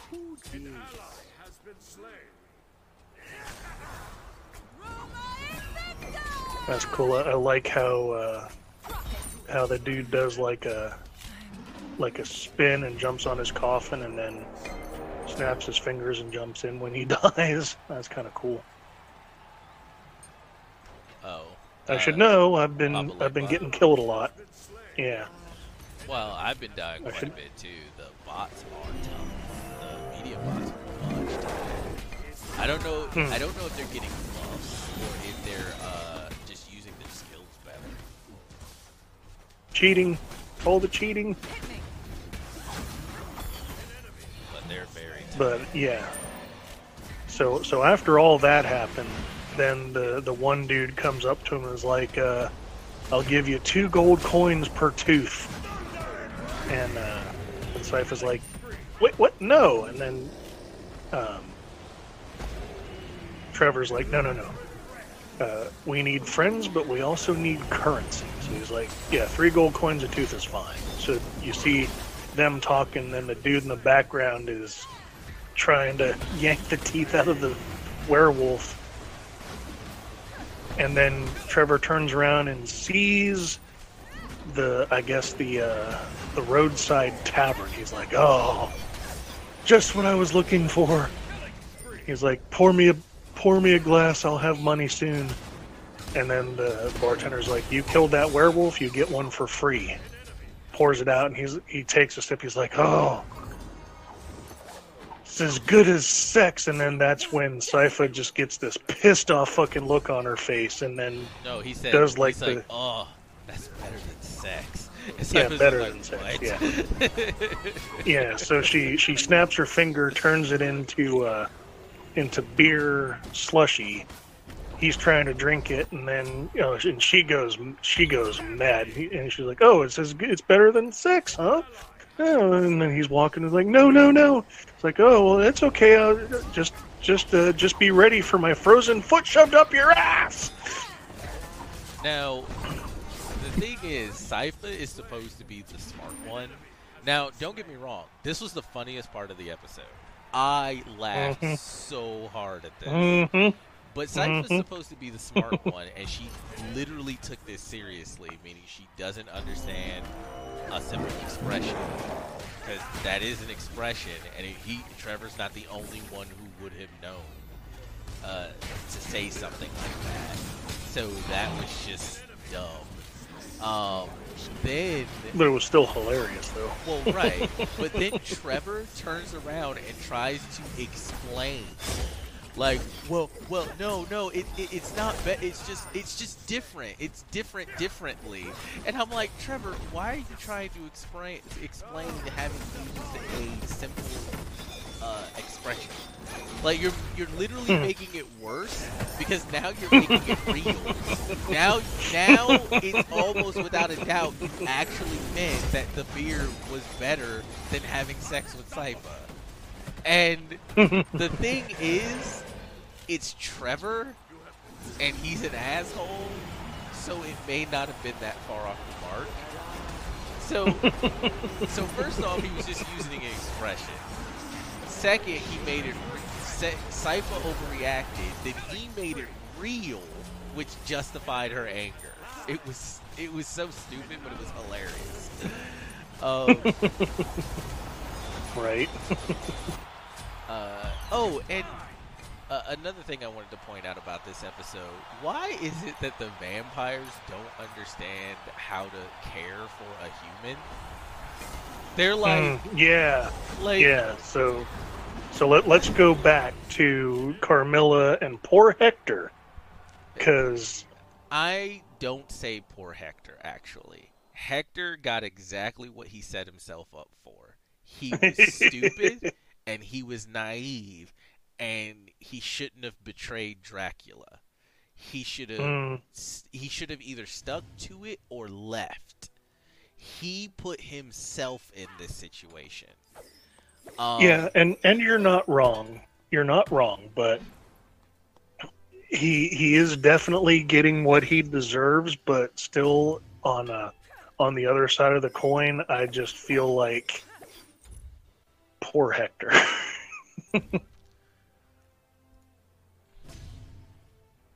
Because now, now Carmilla has him fucking with a metal collar on and a chain, and like all the other vampires, and like she she even made the point to beat the ever loving fucking shit out of him too. Yeah, the end of And she and- two. Yeah, and she enjoyed that shit. I'm pretty sure she got off on doing that shit. It's well, she's the extreme of feminism, so it's it's okay to beat the person as long as it's a man. It's fine. And Hector's not Hmm. even your Hector's not even your average kind of testosterone driven male. He is far Mm. more effeminate. Uh, Well, the both of them, the both of the Forge Masters were like in the. oh no, the in the other Forge Master was a no, he wasn't. The other Forge Master was a dude. that was a man. The other no, no, no, Master, no. Okay, so you had Hector and Isaac. Yeah, Isaac was the one who was getting whipped because his master had caught him trying to learn or whatever, and he was like, "Well, no, I just do it because I love you, and I want to help you." Well, right, because he had been taken as a slave as a boy, and uh, Mhm. he wanted to. He was only a child, so he just wanted to do what he could for his master. Like he saw the world that way. But what I mean Right. by Hector being effeminate is not that he was homosexual or anything, but that he was he wasn't your normal aggressive male type is what I was trying to get across. Yeah, Hector like he would much more he would bring dead animals back to life and bring them home, and then get the shit beat out of them. Right, he was he was a lot more sensitive and effeminate in the way that he carried himself. And I'm not stating that in a bad way or anything like that, but I'm saying like right. the normal aggressive testosterone driven kind of male that extreme feminists would like to wipe off of the face of the earth um he wasn't that she beat him simply because she could that's Hmm. why i say Yeah. carmilla is the extreme scale of feminism she beat him purely because one he was a male and two Hmm. because she could. Like Hector has no actual combat ability. She's a vampire with combat ability. She could kick the crap out of Hector 10 times over. And he didn't And she even- almost did. and she almost did and he didn't even put up any actual resistance he was just like okay this was a bad idea i don't want to do this and she immediately beat him she just immediately beat him up um that's why i say hector was not the kind of male he just wasn't the kind of guy that would have put up any kind of resistance, and she beat him anyway because she could and because he was a man. Those were the only reasons. Um, Right. that's why I'm like, yeah, Carmilla is the far extreme of feminism in this show, like the far extreme. Um, Mm. Mm. And Hector, like I said, he did it to himself. Um, uh, and then when I when I was saying how vampires, like first off, how Hector even survived that trip, I don't know. So I don't Right, because he had no shoes, he, and it was in snow. Yeah, no warm clothes. So, and then they they stripped him of his clothes and threw him in a cell naked because humans don't need to keep warm apparently. Um Oh, and and don't forget how when when she finally showed back up and and big uh, big strong angry lesbian sister and little tiny Lolita lesbian sister were there, she kept referring to him as an it. yeah. And that that comes not only from the he's a man so he's less than an animal, but that also comes from she's a she's been a vampire for who knows how many years and he's less than an animal, which is what got me. I was like I get that you guys have been vampires for a while, but you seriously don't understand that humans need to be clothed in warm clothes, fed on a regular basis, and you don't dump freezing freezing cold water on them. Like these are all she's like keep it healthy and don't let it die. But you're literally doing Feed it- everything you feed it can once to a kill day. him. Right. And then what they Yeah, feed it once a day. and what Yeah, it was, fed uh, was a moldy piece of bread he couldn't even eat. And honestly, if he forced himself to eat it, he probably would have killed himself because it would have made him sick. And And how, and don't forget when he looks at it, the fucking weevil comes out of it. Well, that's what I mean. And then, like a fucking weevil comes the fuck out of it. How he survived the march through all the snow, I, not even not even bartering the fact he didn't have shoes on, but he should have had frostbite far before then. And it's not like they Gangrene and no feet. right, and it's not like the vampires could have kept him warm. They don't produce body heat. So even if they had huddled up around him, he still would have been dead. He still would have died of exposure. Like, the see, this is why I like Cas- the Castlevania seasons, but why I can't give it an excellent rating because it's little things like that.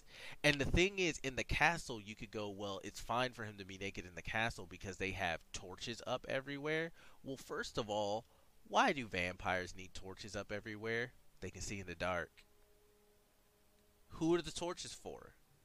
They don't feel the cold. We've already seen that. For for us viewers, that's why the torches are up. yeah, it's like so. Who are the torches for? Um, Well, I mean, you know, if, if you want to watch a show that's in the dark and all you hear is words, I'm sure the vampires would. Uh, Well, no, there's a Um, way of showing that things are in the dark while still allowing everything to be uh, clearly seen. They've done that in other shows. It's a filter that you put on the scene, and it shows that everything is happening in the dark, but you can still see everything clearly. That's all they had to do. oh, like a FLIR, the infrared. Yeah. Uh, no, not the infrared. It's another filter. I'll I'll look it up and tell you about it later. But it's a, it's a different filter because I've seen it used in other shows where they do that. Um, also, even if there are torches in those castles, remember you're on a mountain peak in snow while it's snowing.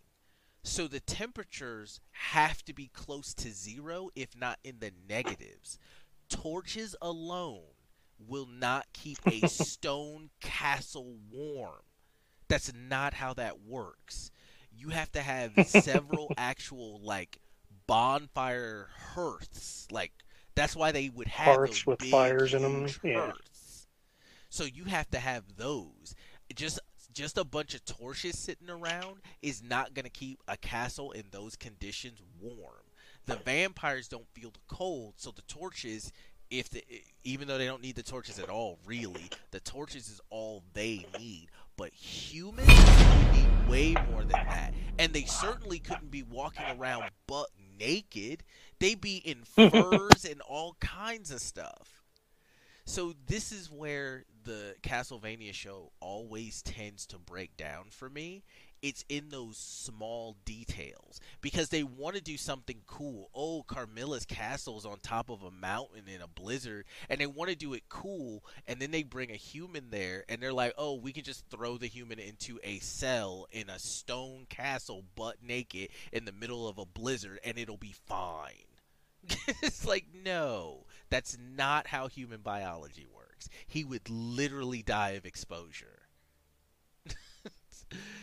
um, And it only takes like, what I think, between six to eight hours to die of exposure. he'd have been dead before he ever made it to that castle. He'd have been dead way before he made it to that castle. And uh Just pushing up daisies, dead. D E D. Yeah, and as far as I can tell of Forge Masters, they're just normal human beings. They just have the abi- they're like necromancers. They have the ability to take dead things, put them together, and create a mo- and create a creature. It's an innate Yeah. magic, but they don't seem to have any enhanced physical abilities or anything. They're just normal humans. So the fact that he didn't die in that march makes no sense other than cuz plot. And that's Plot where the armor. story breaks down for me. Um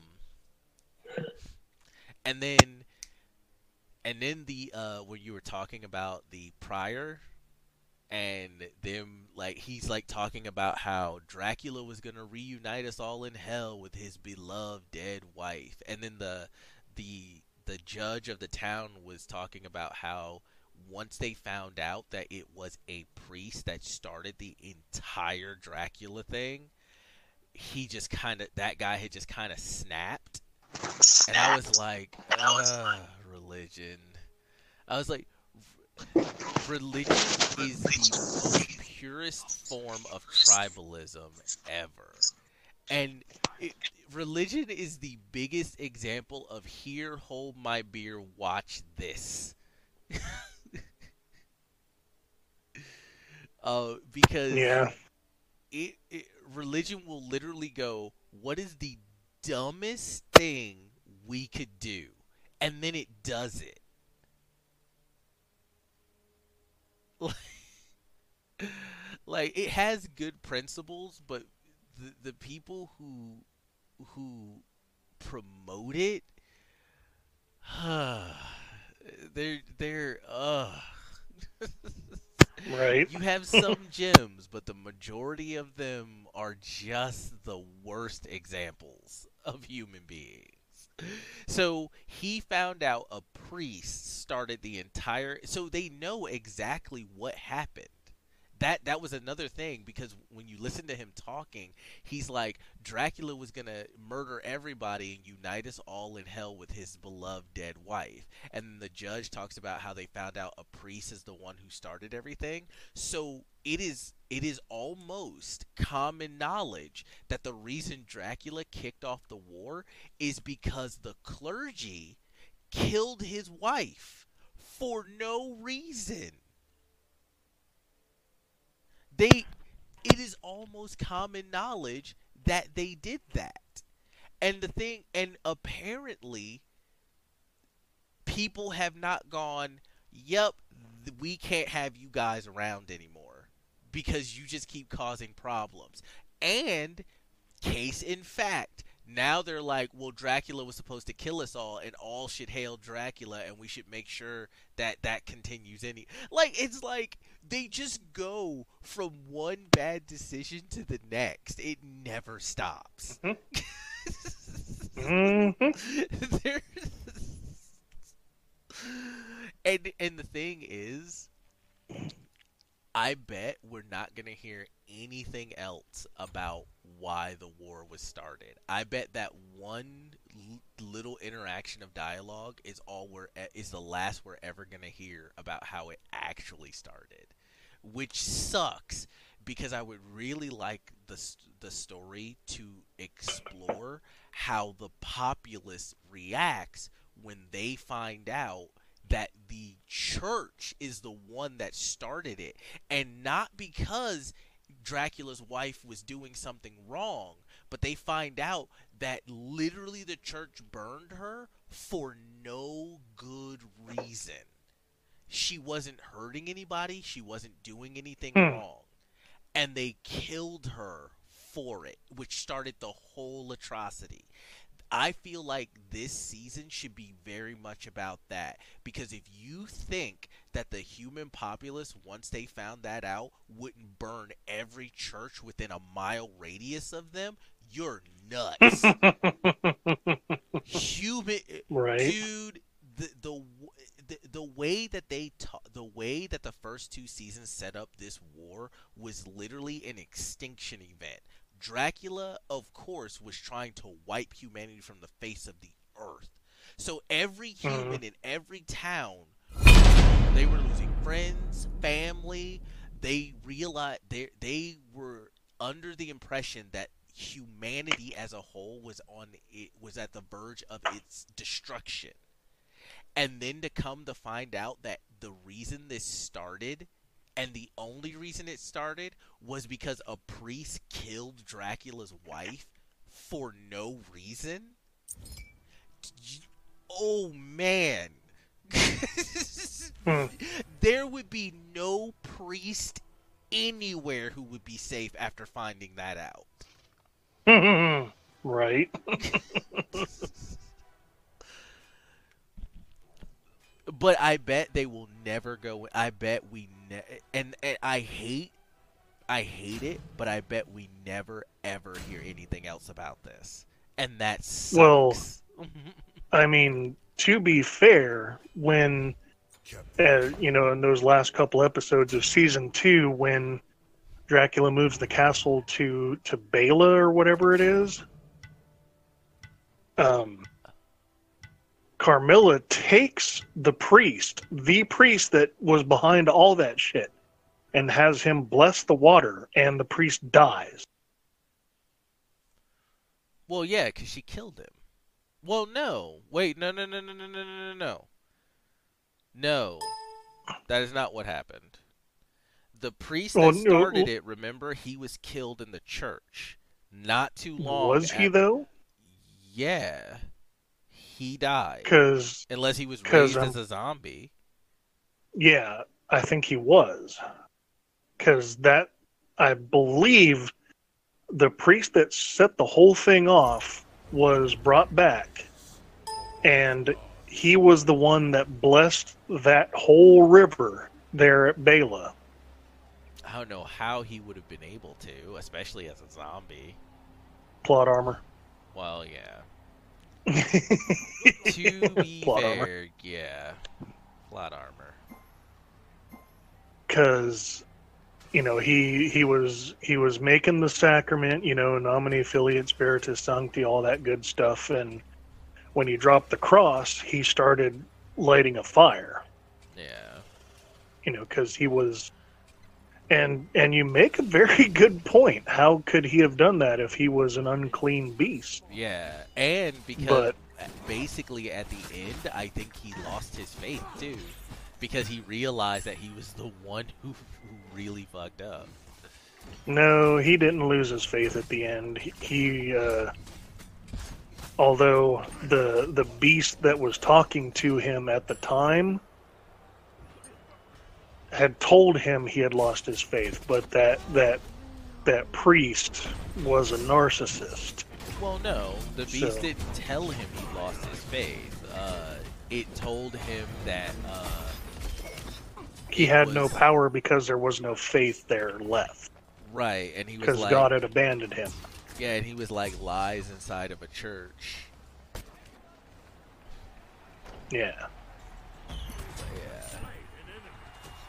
But yeah, I'm pretty sure that that zombie priest that she used to bless the the bless the lake was was him. And you know that that does bring up a very good plot armor point of how was he able to do that if he was a beast and not a priest anymore, but I guess plot armor. So, yeah.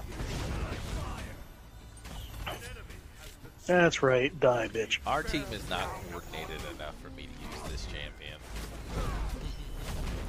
Who are you using? Uh, the Scarab.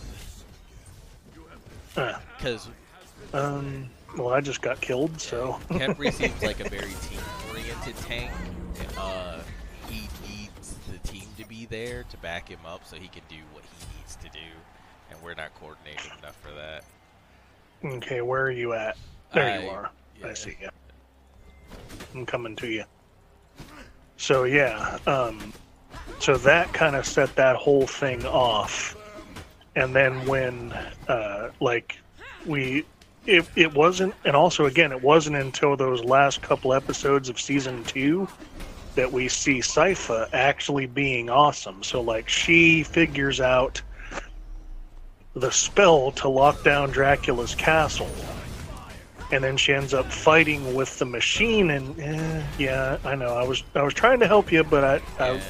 I hate that gotta- these things just get to. They just. I hate that they just get to run away. Like, Artificial difficulty. So difficult to. Uh, artificial difficulty artificial but uh yeah so like and then she ends up fighting the machine in the castle and um i guess at that point carmilla and uh and hector are deeper in the city not anywhere near the river i think because they had uh she had forced him to go across the bridges that her her troops had uh put out so then when Carmilla's fighting, uh, damn it, you motherfuckers, you're in my way. Anyway, anyway so when when Car uh, when Sypha is fighting the machinery of the teleportation mechanism, and the castle just starts teleporting all over the place, then it teleports into the water,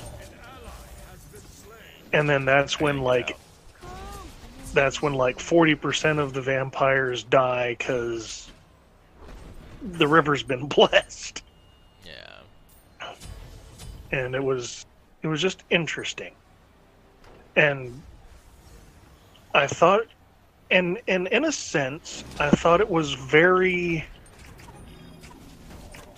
uh i guess i would say altruistic of trevor to bequeath him the belmont estate because you know after he killed his after spoilers if you haven't seen it 321 i don't care um, but after Alucard kills his father, he kind of doesn't have a, a a reason for being anymore. And he was all like, "Well, I guess I'll go back to Gresit and go to sleep again." And Trevor's like, "No, no, as above, so below. You've got your father's knowledge up here. You've got my family's knowledge downstairs."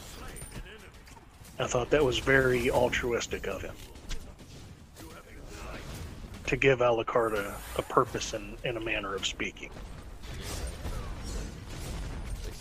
But then, Unfortunately, doesn't seem to be helping because he is slowly losing his mind. Yeah, and because he made he has the half-assed doll of Trevor, who he seems to think Trevor will make hate babies with a dead dog in the alley while drinking piss beer. Fair. If Trevor thought if Trevor thought he could make hate babies with a dog, he might do it out of spite. Just because he hates life so much because he's a Belmont. Um, I don't know what to make of it anymore because before it was because he was a Belmont and the Belmonts were betrayed, but now I don't know. Trevor feels like his only good reason for really being a dick is gone. So now if he's being a dick, it's just because he's being a dick. Well, you know, he also has Sypha now because, you know, that whole thing. And uh, I wish you could have uh, transferred the view of the Twitch stream over to me because the big titty archer chick had uh, crouched down to shoot arrows, and I had a really good fan service shot. Uh, And you missed it! nah, it's fine. There will be more titties. There are always more titties. It wasn't. It wasn't the titties though. It was the. It was the ups. There wasn't even a skirt to upskirt, but it was the, the upward shot of the crotch. Well, there will always also be more crotches. uh, let's see. Um, I think is that everything that we can talk about in the episode? I think so. Um, I've I've pretty much said everything I would say for episode one of season three. Um, so yeah. So then, at this point, um, we will insert break here.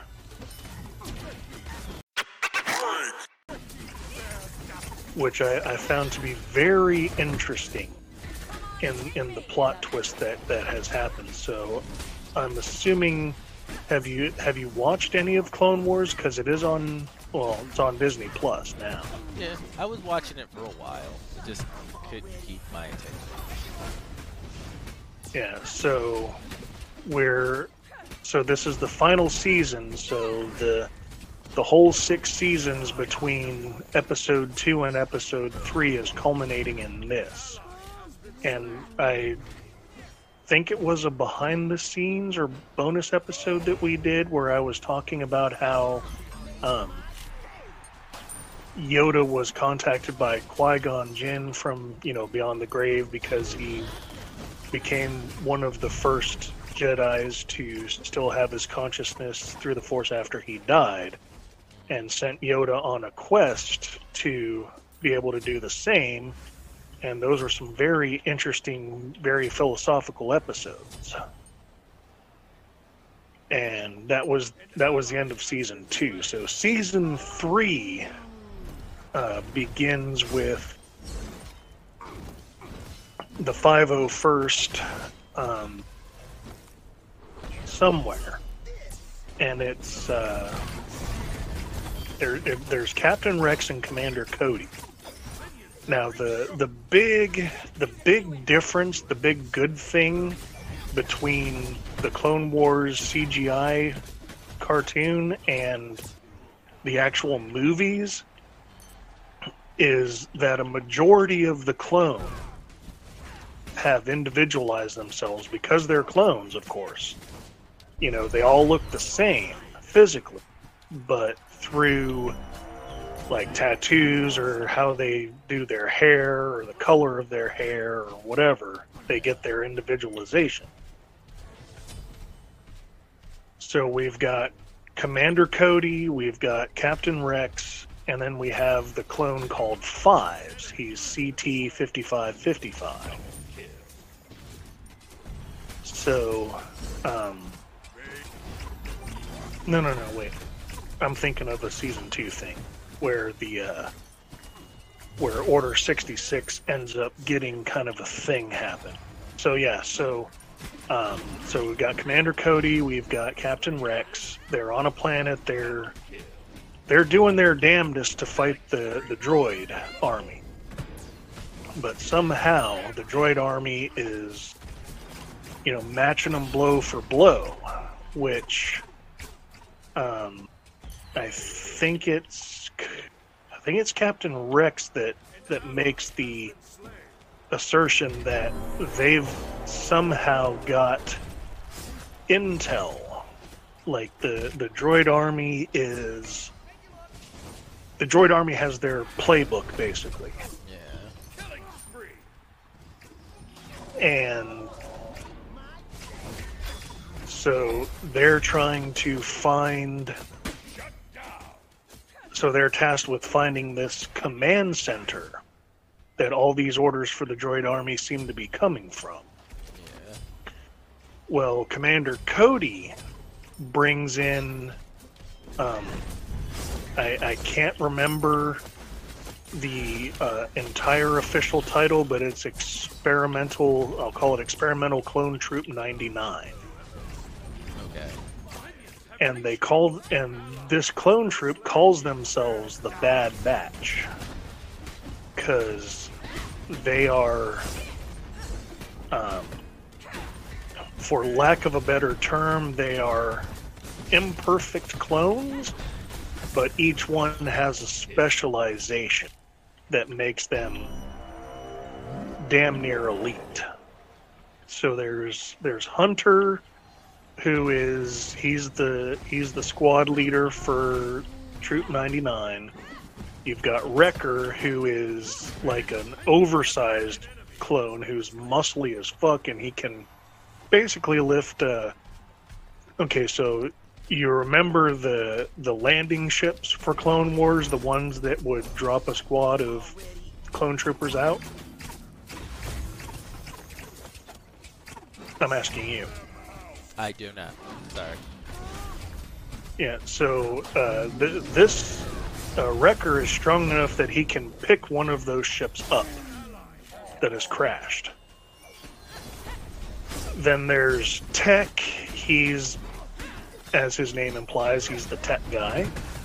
He has to wear glasses, I guess, because he has bad vision. But he's uh, he's the guy who ends up getting into the uh, the command center to hack into this algorithm that they're trying to find out what's going on. And spoiler alert, it's one of the clones was captured and was. Um, so well, I'll just stop with that clone was captured and he's being used for strategy. Then there's the sniper clone who uh, he's a he's a damn good shot. He made my sweatpants tight when he was making all those excellent sniper kills. And I think that was it. I think there was just the four of them.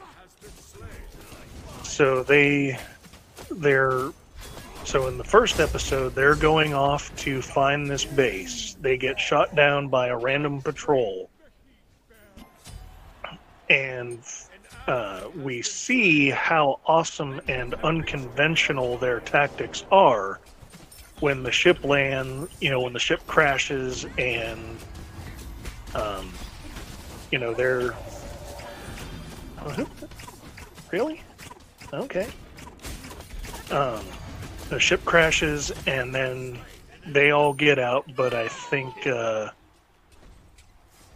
Commander Cody is still trapped in the ship, so that's when Wrecker lifts the ship off of him. And then there's like a battalion of droid, uh, droid, ar- uh, droid army battalion shows up, and in in very short order, like in the span of maybe two minutes, they wipe out that entire battalion, like using directed almost like they're using uh, directed mortar fire, but it's essentially one of the uh, the clone troopers throwing the shock grenade, and then the sniper clone shoots it, and it's like a it's like an, an aerial EMP. So it was very awesome, and I would actually like to see. Um, previous operations of this experimental clone Troop 99. But that's just me. So then, so they do that. They take over a, uh, um, I guess like a recon tower or something. Then they move to the actual facility that they're trying to infiltrate. Then they do the booty infiltrate because that's just how they do. And uh, then it's uh, Captain Rex and Tech at the uh,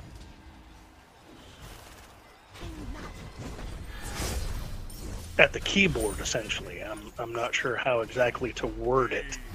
Um, at the keyboard, they they hack into the algorithm and find out that it's uh, clone trooper CT 1409, whose uh, nickname is Echo. And I think he was from the first season. He was one of the original troopers, and they called him Echo because he kept repeating orders or some shit like that. And uh, so they, they find that out, and then they. Um, I'll get back to these. Eh, whatever. Um, so they find that out, and the uh, droid commander is the the spider. I forget what his name is, but he's the he's the spider who's got like a like one natural fang, one tech fang, and like one of his eyes is robotic, and like I want to say half his eight legs are robotic as well but he's the commander in charge of the uh, of the droid army there, and they find out that um, that contact was made with this planet. I think it was called Skakos Minor, which is where, uh, spoiler alert, Echo was being held. So from from there, that's the end of that episode. Then episode two um, Captain Rex is trying to convince. Here, I got you. Captain Rex is trying to convince Anakin that Ooh, that was you know Echo. We still wrecked them though, so Oh, that's no, all that was matters. Really close. yeah, but we still wrecked them, and that's all that matters. but continue. Yeah, so uh, Rex is trying to convince Anakin that Echo is still alive, and you know, Anakin's like, "Well, you know, how can you be sure?" Because um, going, and I'm going to be jumping back and forth. Going back to episode one, Tech hacks through the algorithm and asks, "Who are you?" And that's when Echo starts using his clone trooper designation CT 1409. And it's said in his voice, so that's when Captain Rex realizes that Echo's is still alive, and they're using the droid army is using all the tactical knowledge Echoes has to counter the the clone army. So there's, and I'm gonna I'm gonna compress this part of it. So um, Captain Rex convinces Anakin that they need to go to Skakos Minor, but they have to avoid Obi Wan because you know he's still essentially Anakin's master. So there's a little bit of comedy stuff going on, especially when uh, Anakin has has uh, Rex like guard the door while he's calling Padme, because we know at this point him and Padme are married, even though they're not supposed to be, and you know all that good stuff. And they, uh, long story short, they get to Skakos Minor and they find a pod surrounded by a computer bank. They crack the pod open, and sure enough, Nemesis. they find um, they find echoes in kind of a matrix like configurate like he's got all kinds of wires and shit like plugged into him. And then that's the end of that episode. So very interesting. I will uh have to see how they uh how they keep this going because I mean, it's been six seasons of Clone War stuff, and that takes place between episode two and episode three of the, you know, the one through three trilogy. Yeah. So I'll be interesting to see. I'll be interested to see how this ends. And that's about all I have to say about. So we will take another. Actually, we're going to take our sponsor break right now,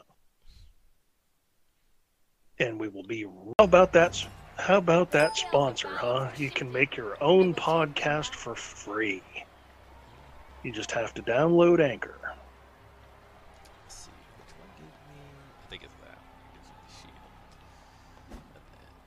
Uh, okay. Yep. Just download Anchor and you can make your own podcast for free. It's as simple as that. Just upload the app for free and start your first podcast. Mm, you know, download the app, start your first podcast, and um, Anchor will actually do the do the solid for you of being your first sponsor, which is that ad that you had just heard Uh, from. over here. I'm dead. So give me give me a couple Yeah, seconds. we want. I chose Sun Wukong. What can I say? Good. You have access to heroes I don't have access to. Did you buy them? No. Or did you randomly get them out of the chests? Um, not sure how I got Sun Wukong. Are you not Khepri again? Uh, no. I'm, Or are you? Nemesis. You're a Nemesis. Yeah. Okay, I see you. Oh, crap. I gotta remember I am an assassin. I need to go around back and kill the other squishies. I can't jump right into the middle of the fray. It takes a little. I kind of got to get into my stride with her, but I do like Nemesis. I think she's good. Well, she is the what? The goddess of revenge. has been slain. Uh, she is the goddess of the butts. Putting it in the butts. Mm, that's the kind of goddess I could get behind, if you know what I mean. oh, insert bad joke here.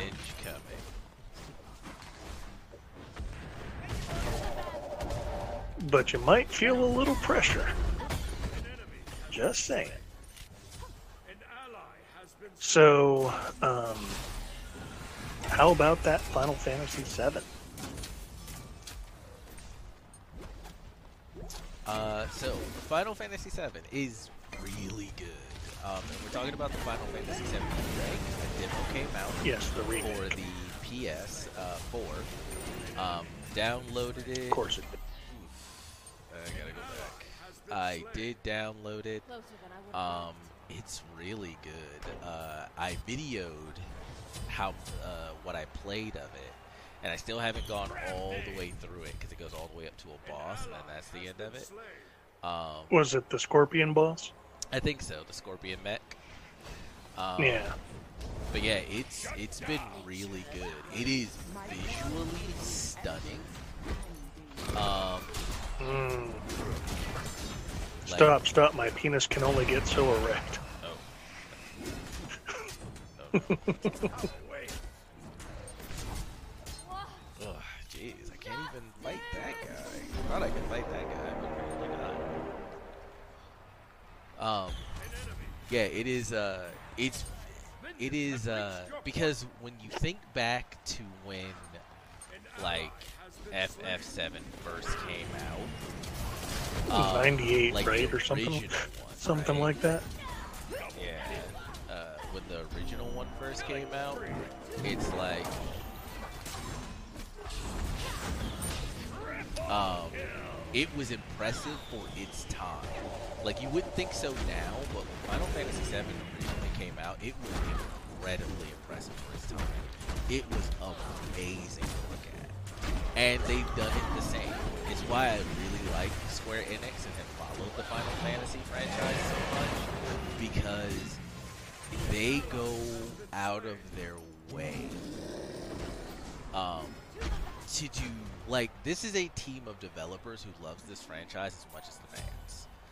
Um, and Hmm. if you just leave them alone and let them do what they're gonna do, they will do it to the best of their ability. Because visually, the game, the game is so visually pretty and detailed, you cannot tell when it goes from gameplay into cinema until you lose control of your character. It's almost seamless. If you're not looking With the with it, the remake? yeah, with the remake, with the remake, Oh, the that that will be so awesome. yeah, with the Because I because I remember, and like I had said, la- was it last week we talked about Final Fantasy? uh, Pretty sure. yeah, Yeah, I remember like it was it was that um, the the in-world graphics were kind of eh, but then when you get to the graphics for the turn-based fighting, they were nice.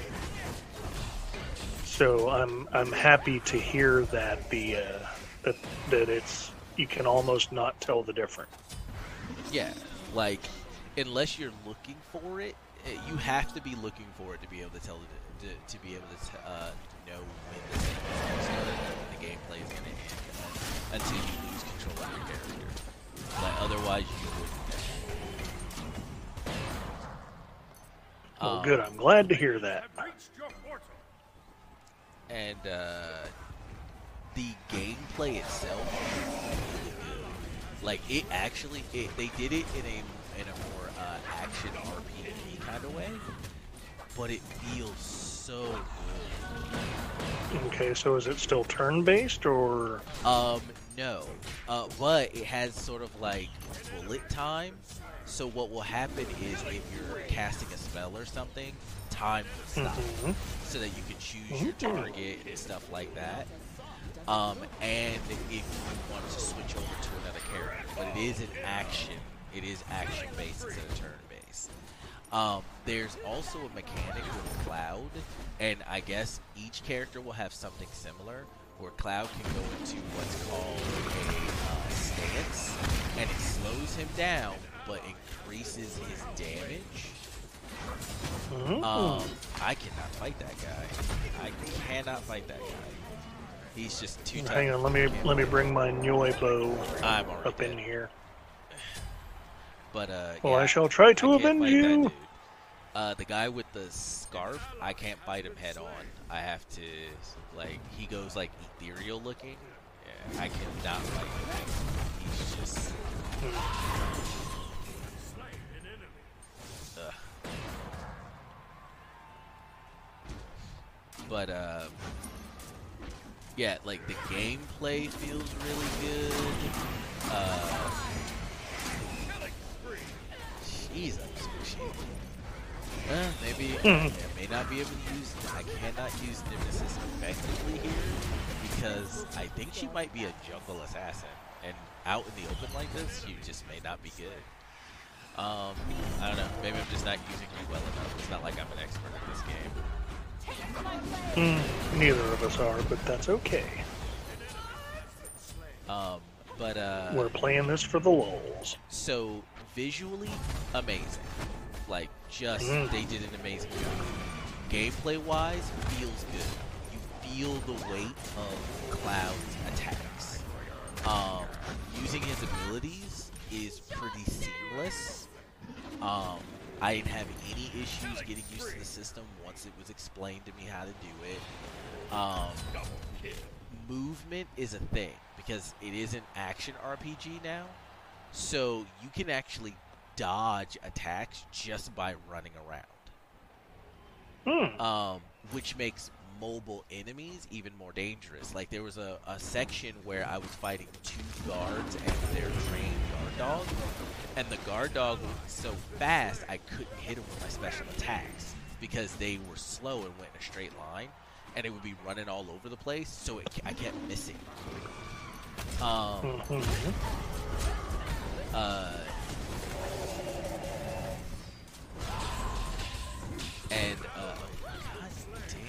damn it!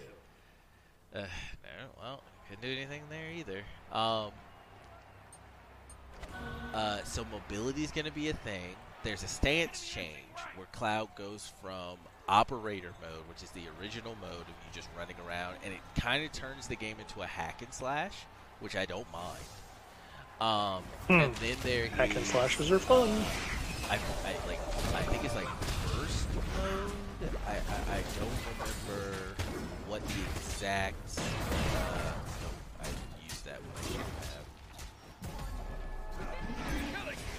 have. Um, but uh, what is it?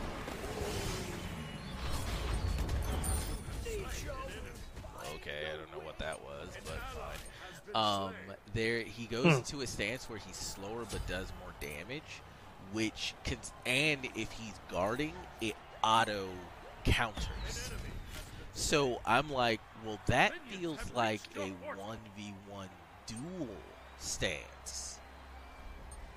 So are there going to be duels in this game with certain bosses or, el- or like elite enemies? Hmm. Well, of Um, course, there would have to be a duel with Sephiroth. And that's what I was thinking. That was the first thing that popped in my head. Are you going to be able to duel Sephiroth? That was the first thing that popped into my head. Um, but Sephiroth, I don't think is going to be showing up in this chapter of the game. Um, Well, I mean, probably not, but I mean, I'm thinking, I'm thinking the end battle where you hear the song "One Winged Angel." That's probably going to have to be a duel.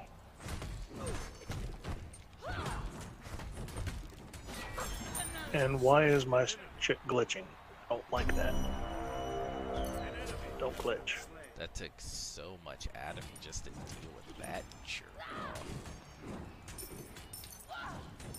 So their token deck is dirty, as you would like to say. Yeah. Well, it's also because I'm kind of I'm underperforming with, uh, with Nemesis. Unfortunately, I'm just not contributing much. I'm trying to get to the squishies, but since we're playing with random, we are so uncoordinated. Uh, you guys, I can't. I'm not getting properly protected, and I'm starting to think that AI is getting like defensive and attack buffs. Because even when I'm one v one them, if I get attacked by anyone else, there's almost nothing I can do. That was just my fault. I shouldn't have fought in Papa Legba's ulti. Um, I should not have st- stood in the uh, bad stuff. Um, but I don't know. It's uh, like I one v one. I think Mercury. I'm pretty sure that's Mercury. I one v one him. I killed him, but I can't seem to one v one any of the other squishies like Medusa or Papa Legba. Papa Legba, it was mostly because I was standing in his bullshit. I shouldn't have. That was my fault. Um, I, I They call him something else though. It was like Baron Beta or something like that. Uh, yeah, he's uh, uh Papa Legba has like a lot of man. Uh, uh, tried to get out. Wow, that was almost a one-shot kill. uh, you probably got hit by like three different things at one time. So still a one-shot kill.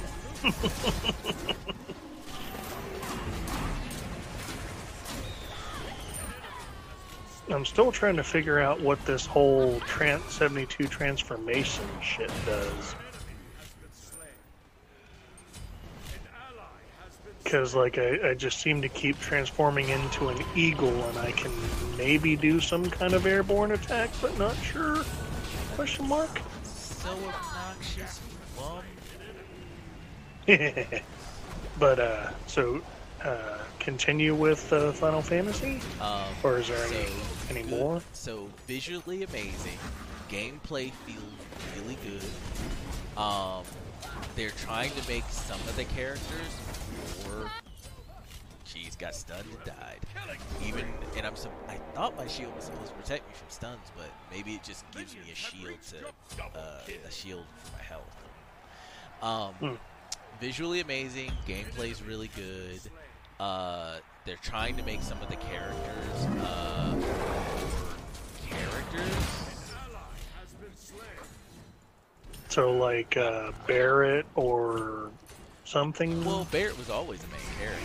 What they're what it looks Yeah. like they're trying to do is uh um they're trying to flesh out some of the other characters like Jesse and the other rebels. They say they're trying to oh, like the like the pointy-titted chick.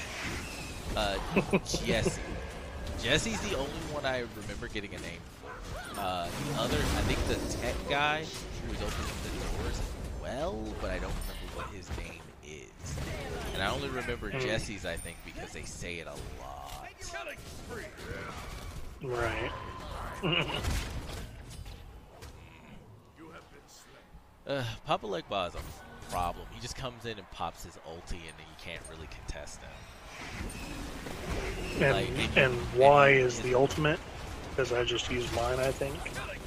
Uh, for me, it's four. I have it on But it's the furthest one on the screen, though, right? The furthest one to the right. Yeah, Yeah, that's the ult. got Okay. him that time though, bastard. Hmm. You Yeah, he- bastard. He comes in, pops his ulti, and his ulti does so much damage. Like you can get killed by it before you. At least I can get killed by it before I can even get out of it.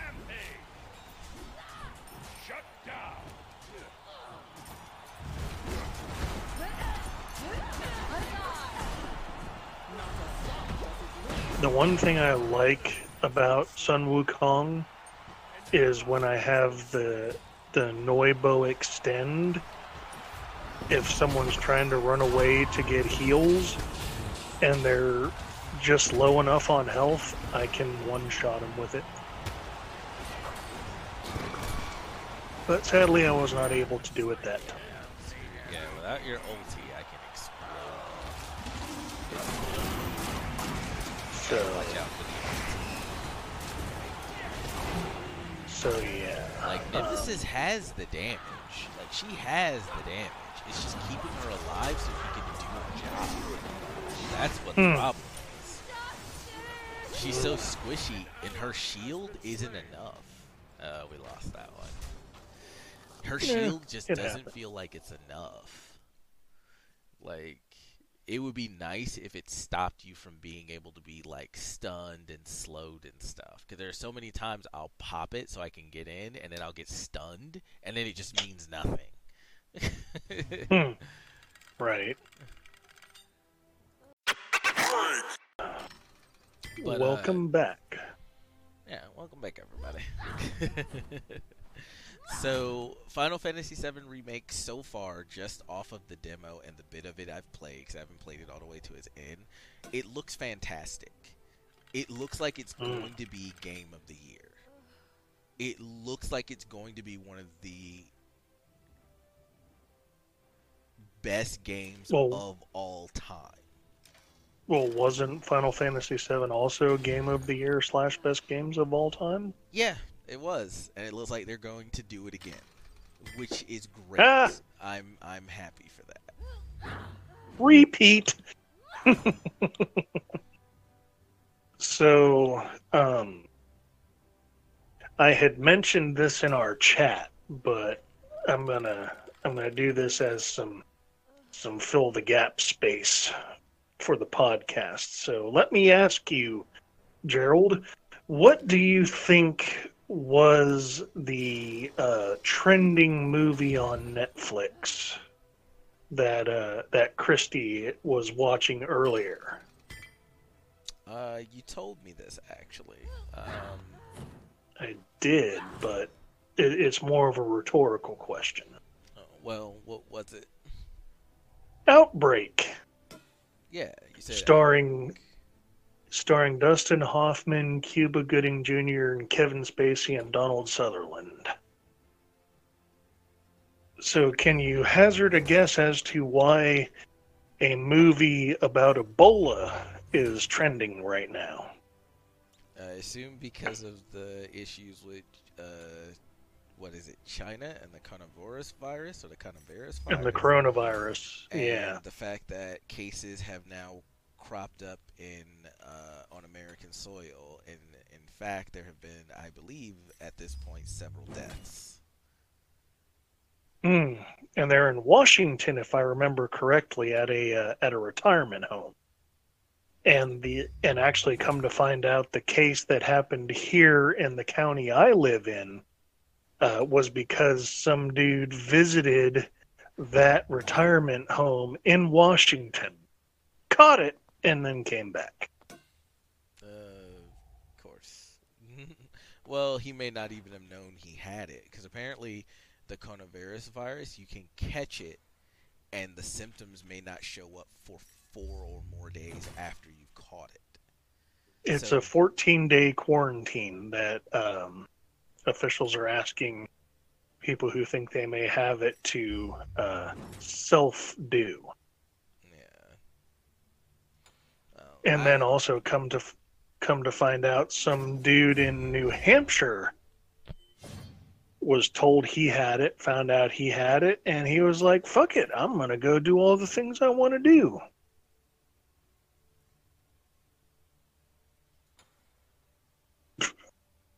So that dude needs to have his balls chopped off. I'm He's gonna saying. go do all of those things around people?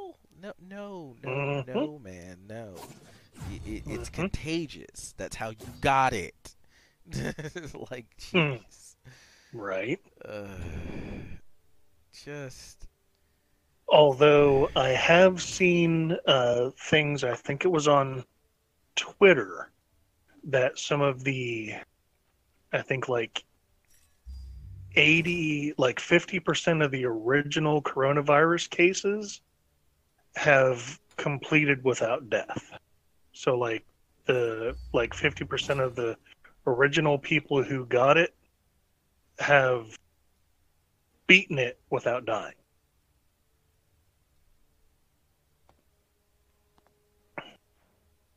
It might have been Facebook I saw that. But then well, again, do they have like a it's social- for it, or people just getting over it? Their immune systems are handling the problem. mm, Like, how Ah. are they surviving it? funny funny you should mention that. Um, one of my favorite personalities, Scott Adams, had made the prediction that um, they would say there is a excuse me they would say that there's a uh, vaccine coming but it would probably be a year or longer before one is actually viable but I've also heard that there is no vaccine. So I'm assuming that this this post that I had seen is that uh, the this percentage of people who had it, their immune system finally beat it.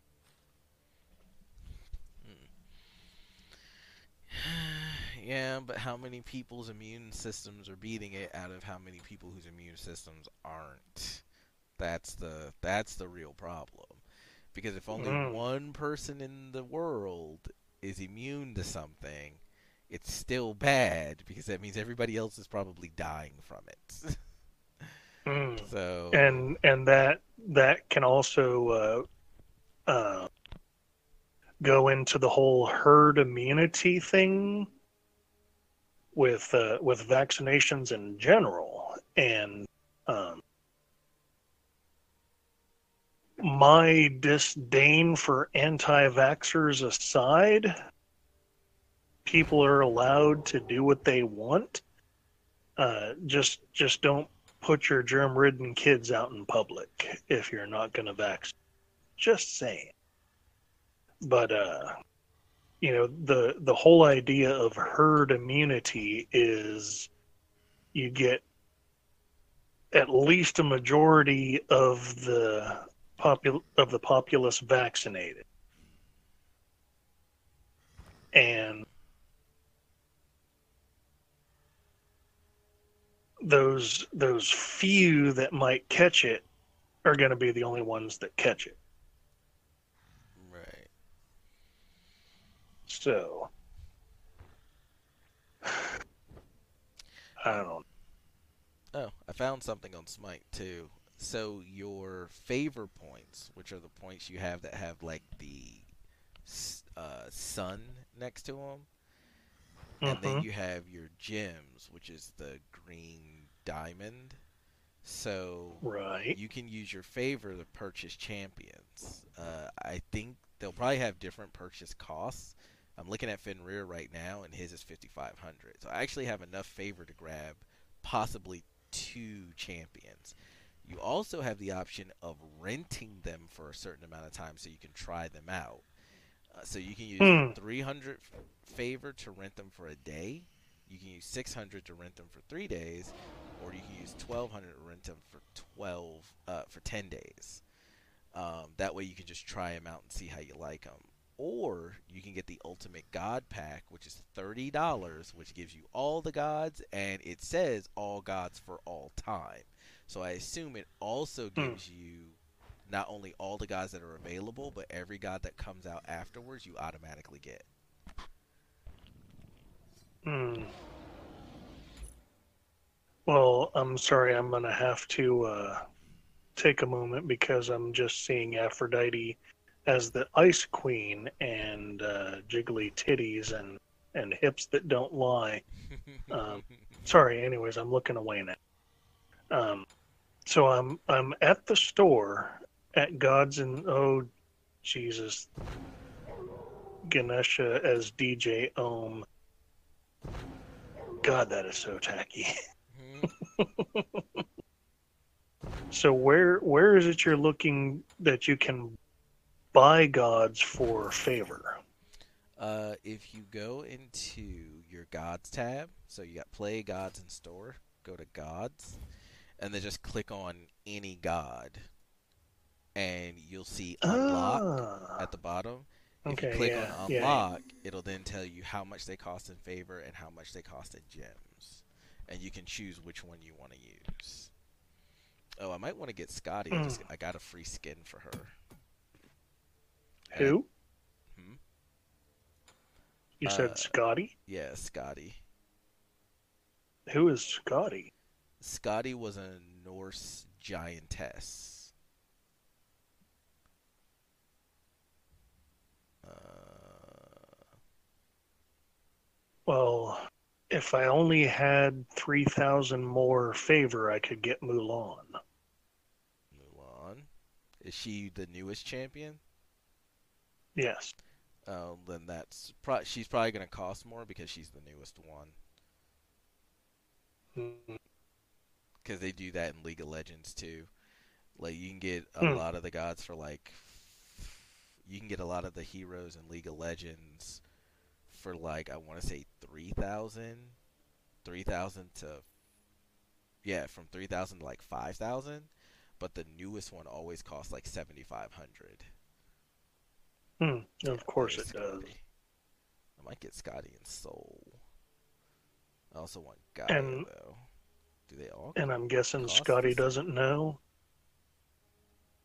Uh, no, what? Yeah, they seem to all cost the same. So 5,500 in favor. Hmm. Um, so you you would have had to have seen the movie Eurotrip to know about Scotty doesn't know. I think I did, but I only watched Eurotrip because of the one actress who was really hot. Oh, the um, the one with the fat ass. Yeah, I know who you're talking about. She was uh, Harriet the Spy as a Yeah. kid. Yeah, yeah. Yeah, I have always found her intensely attractive. Like Eurotrip was a bad movie, but I watched it just to see her. but there was at the beginning when uh, when the main character uh, has like graduated high school and like his girlfriend just like shoulders past him to go like lick the throat of uh, it's basically Ben not Ben Affleck it's Matt Damon Mhm. and uh, he sings the song Scotty Doesn't Know, which is basically, um, what was that E word I was talking about previously? Elaboration. oh, okay. Elaboration of how uh, they'd been fucking behind his back. And and then that becomes a uh, it becomes a running gag throughout the movie to the point where someone has a Scotty doesn't know ringtone Hmm. at the end of the movie. gotcha.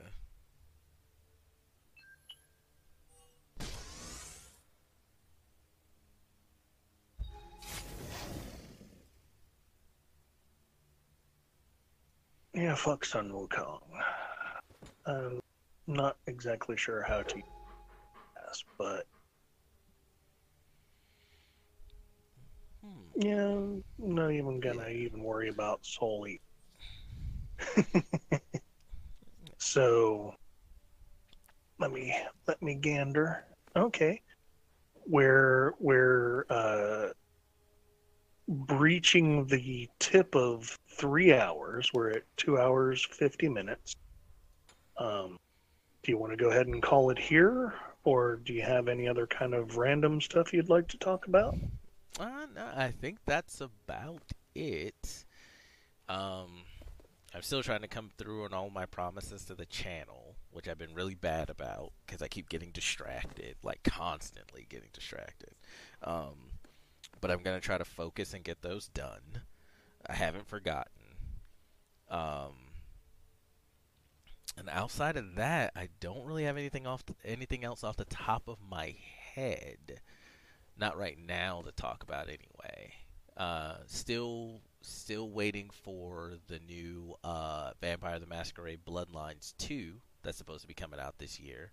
Really looking forward to that. Hmm. Hopefully, it's going to Hmm. be good. Um, Uh, wait, wait. The Masquerade? mhm, Vampire the Masquerade Bloodlines 2. It's a Yeah. direct sequel to the old PC game. Yeah, I I have that PC game. I got it off of uh, GOG.com. Yeah, then you That's may interesting, and that's that's actually based off an RPG. Yeah. Uh, uh, so is White uh, White Wolf: The Apocalypse. It's a part of the. It's from the same developers, I believe. Um.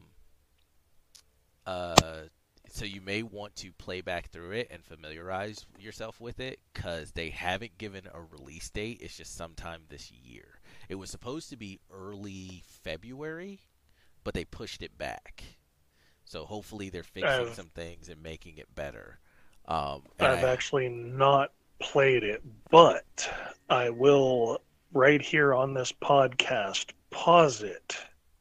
Shall we do a play and discuss of Leisure Suit Larry?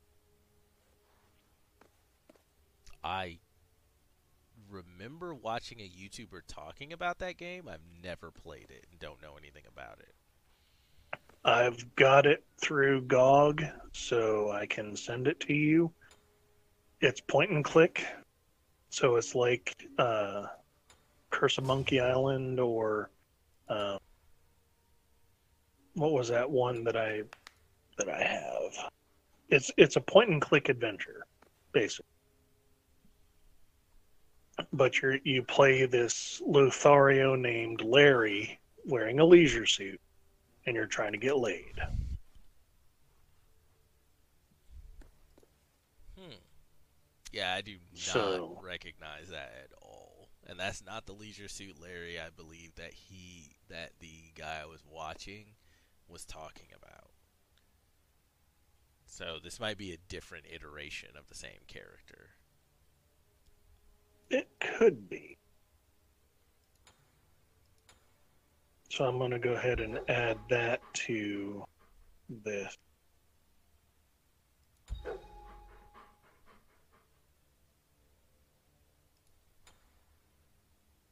But if if that is uh, actually I'll worry about that afterwards.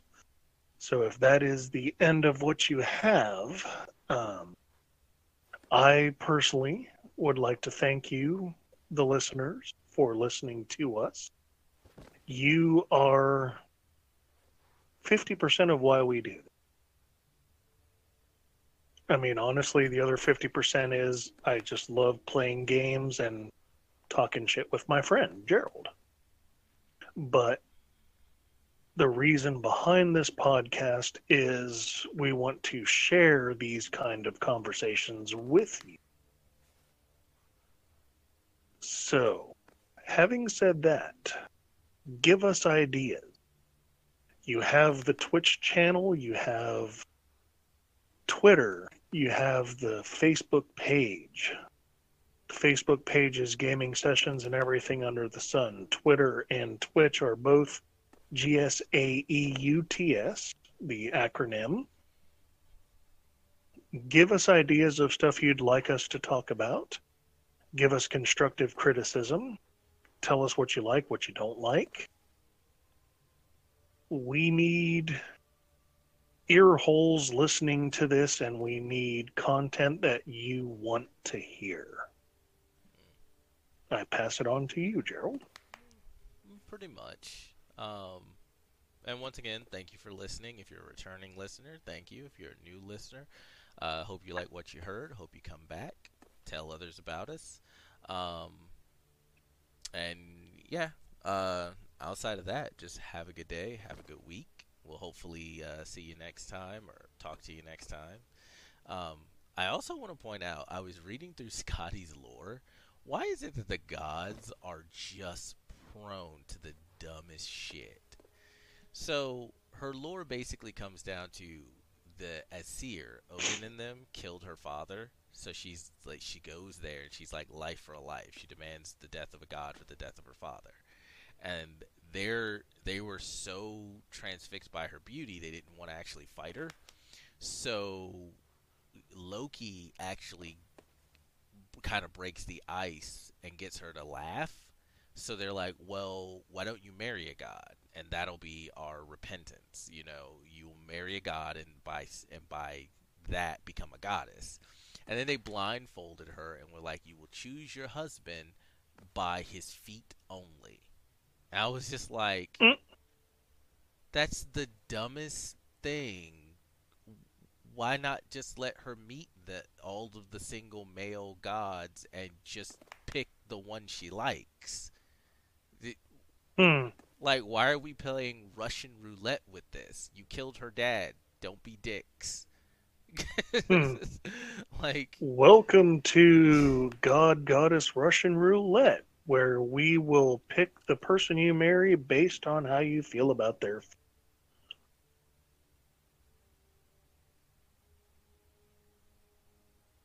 And that's not even like, you know, they're gods. They can put socks on, they can wear boots or some fucking shit. dude that's just So dumb. What's what's with the fucking foot fetish? Like seriously. Is there a foot fetish in Norse mythology? There's foot fetishes everywhere. I mean, come I on, know don't that, but it's I don't. it, doesn't. Nor I haven't nor I don't normally read mythology or lore with foot fetishes. I just thought that that was a really dumb thing to do. And then the god she Never, never, never, is a never, never. god of summer, and she's a god, and she's a giantess of winter. So that didn't last. Though they apparently they parted ways amic. Uh, they they parted ways amicably. amicably from what the story says. Um, Mm. but I just thought that was it's like she if you had just let her meet and pick the one she wanted, you probably could have avoided that. It's Hmm. like it just But but then but then that um weirdest stories. that that just that just gives the female the choice.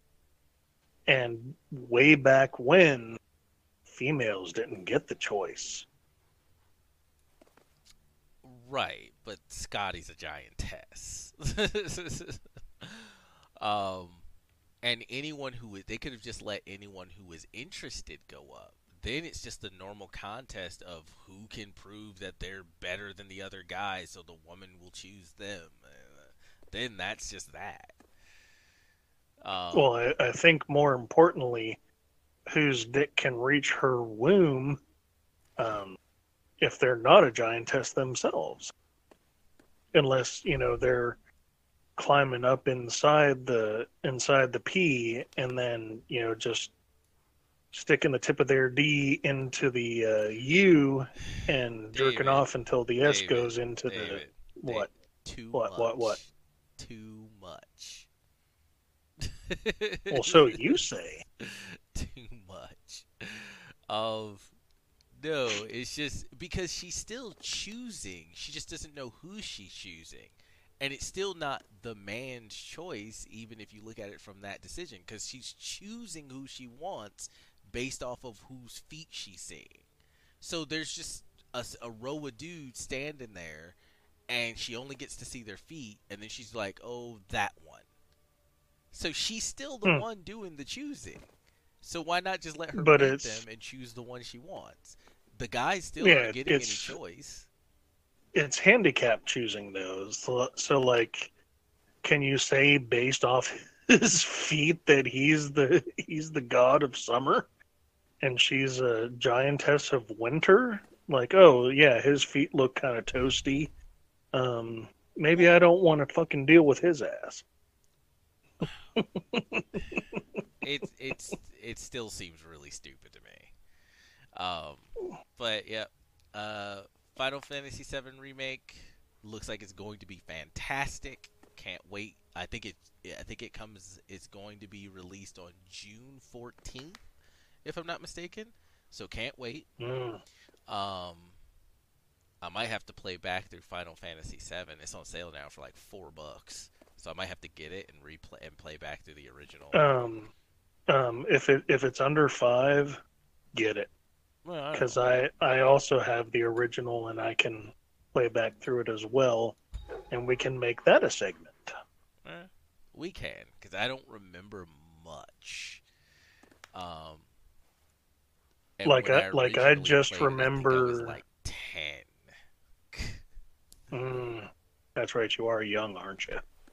You young buck with your sexy party millennialism with stuff and things. I don't. They, we're like a year or two apart. I'm I'm 38, yeah, and I'm 36. We're only two years two apart. years. Yeah, so you were 10, I was 12. Yeah.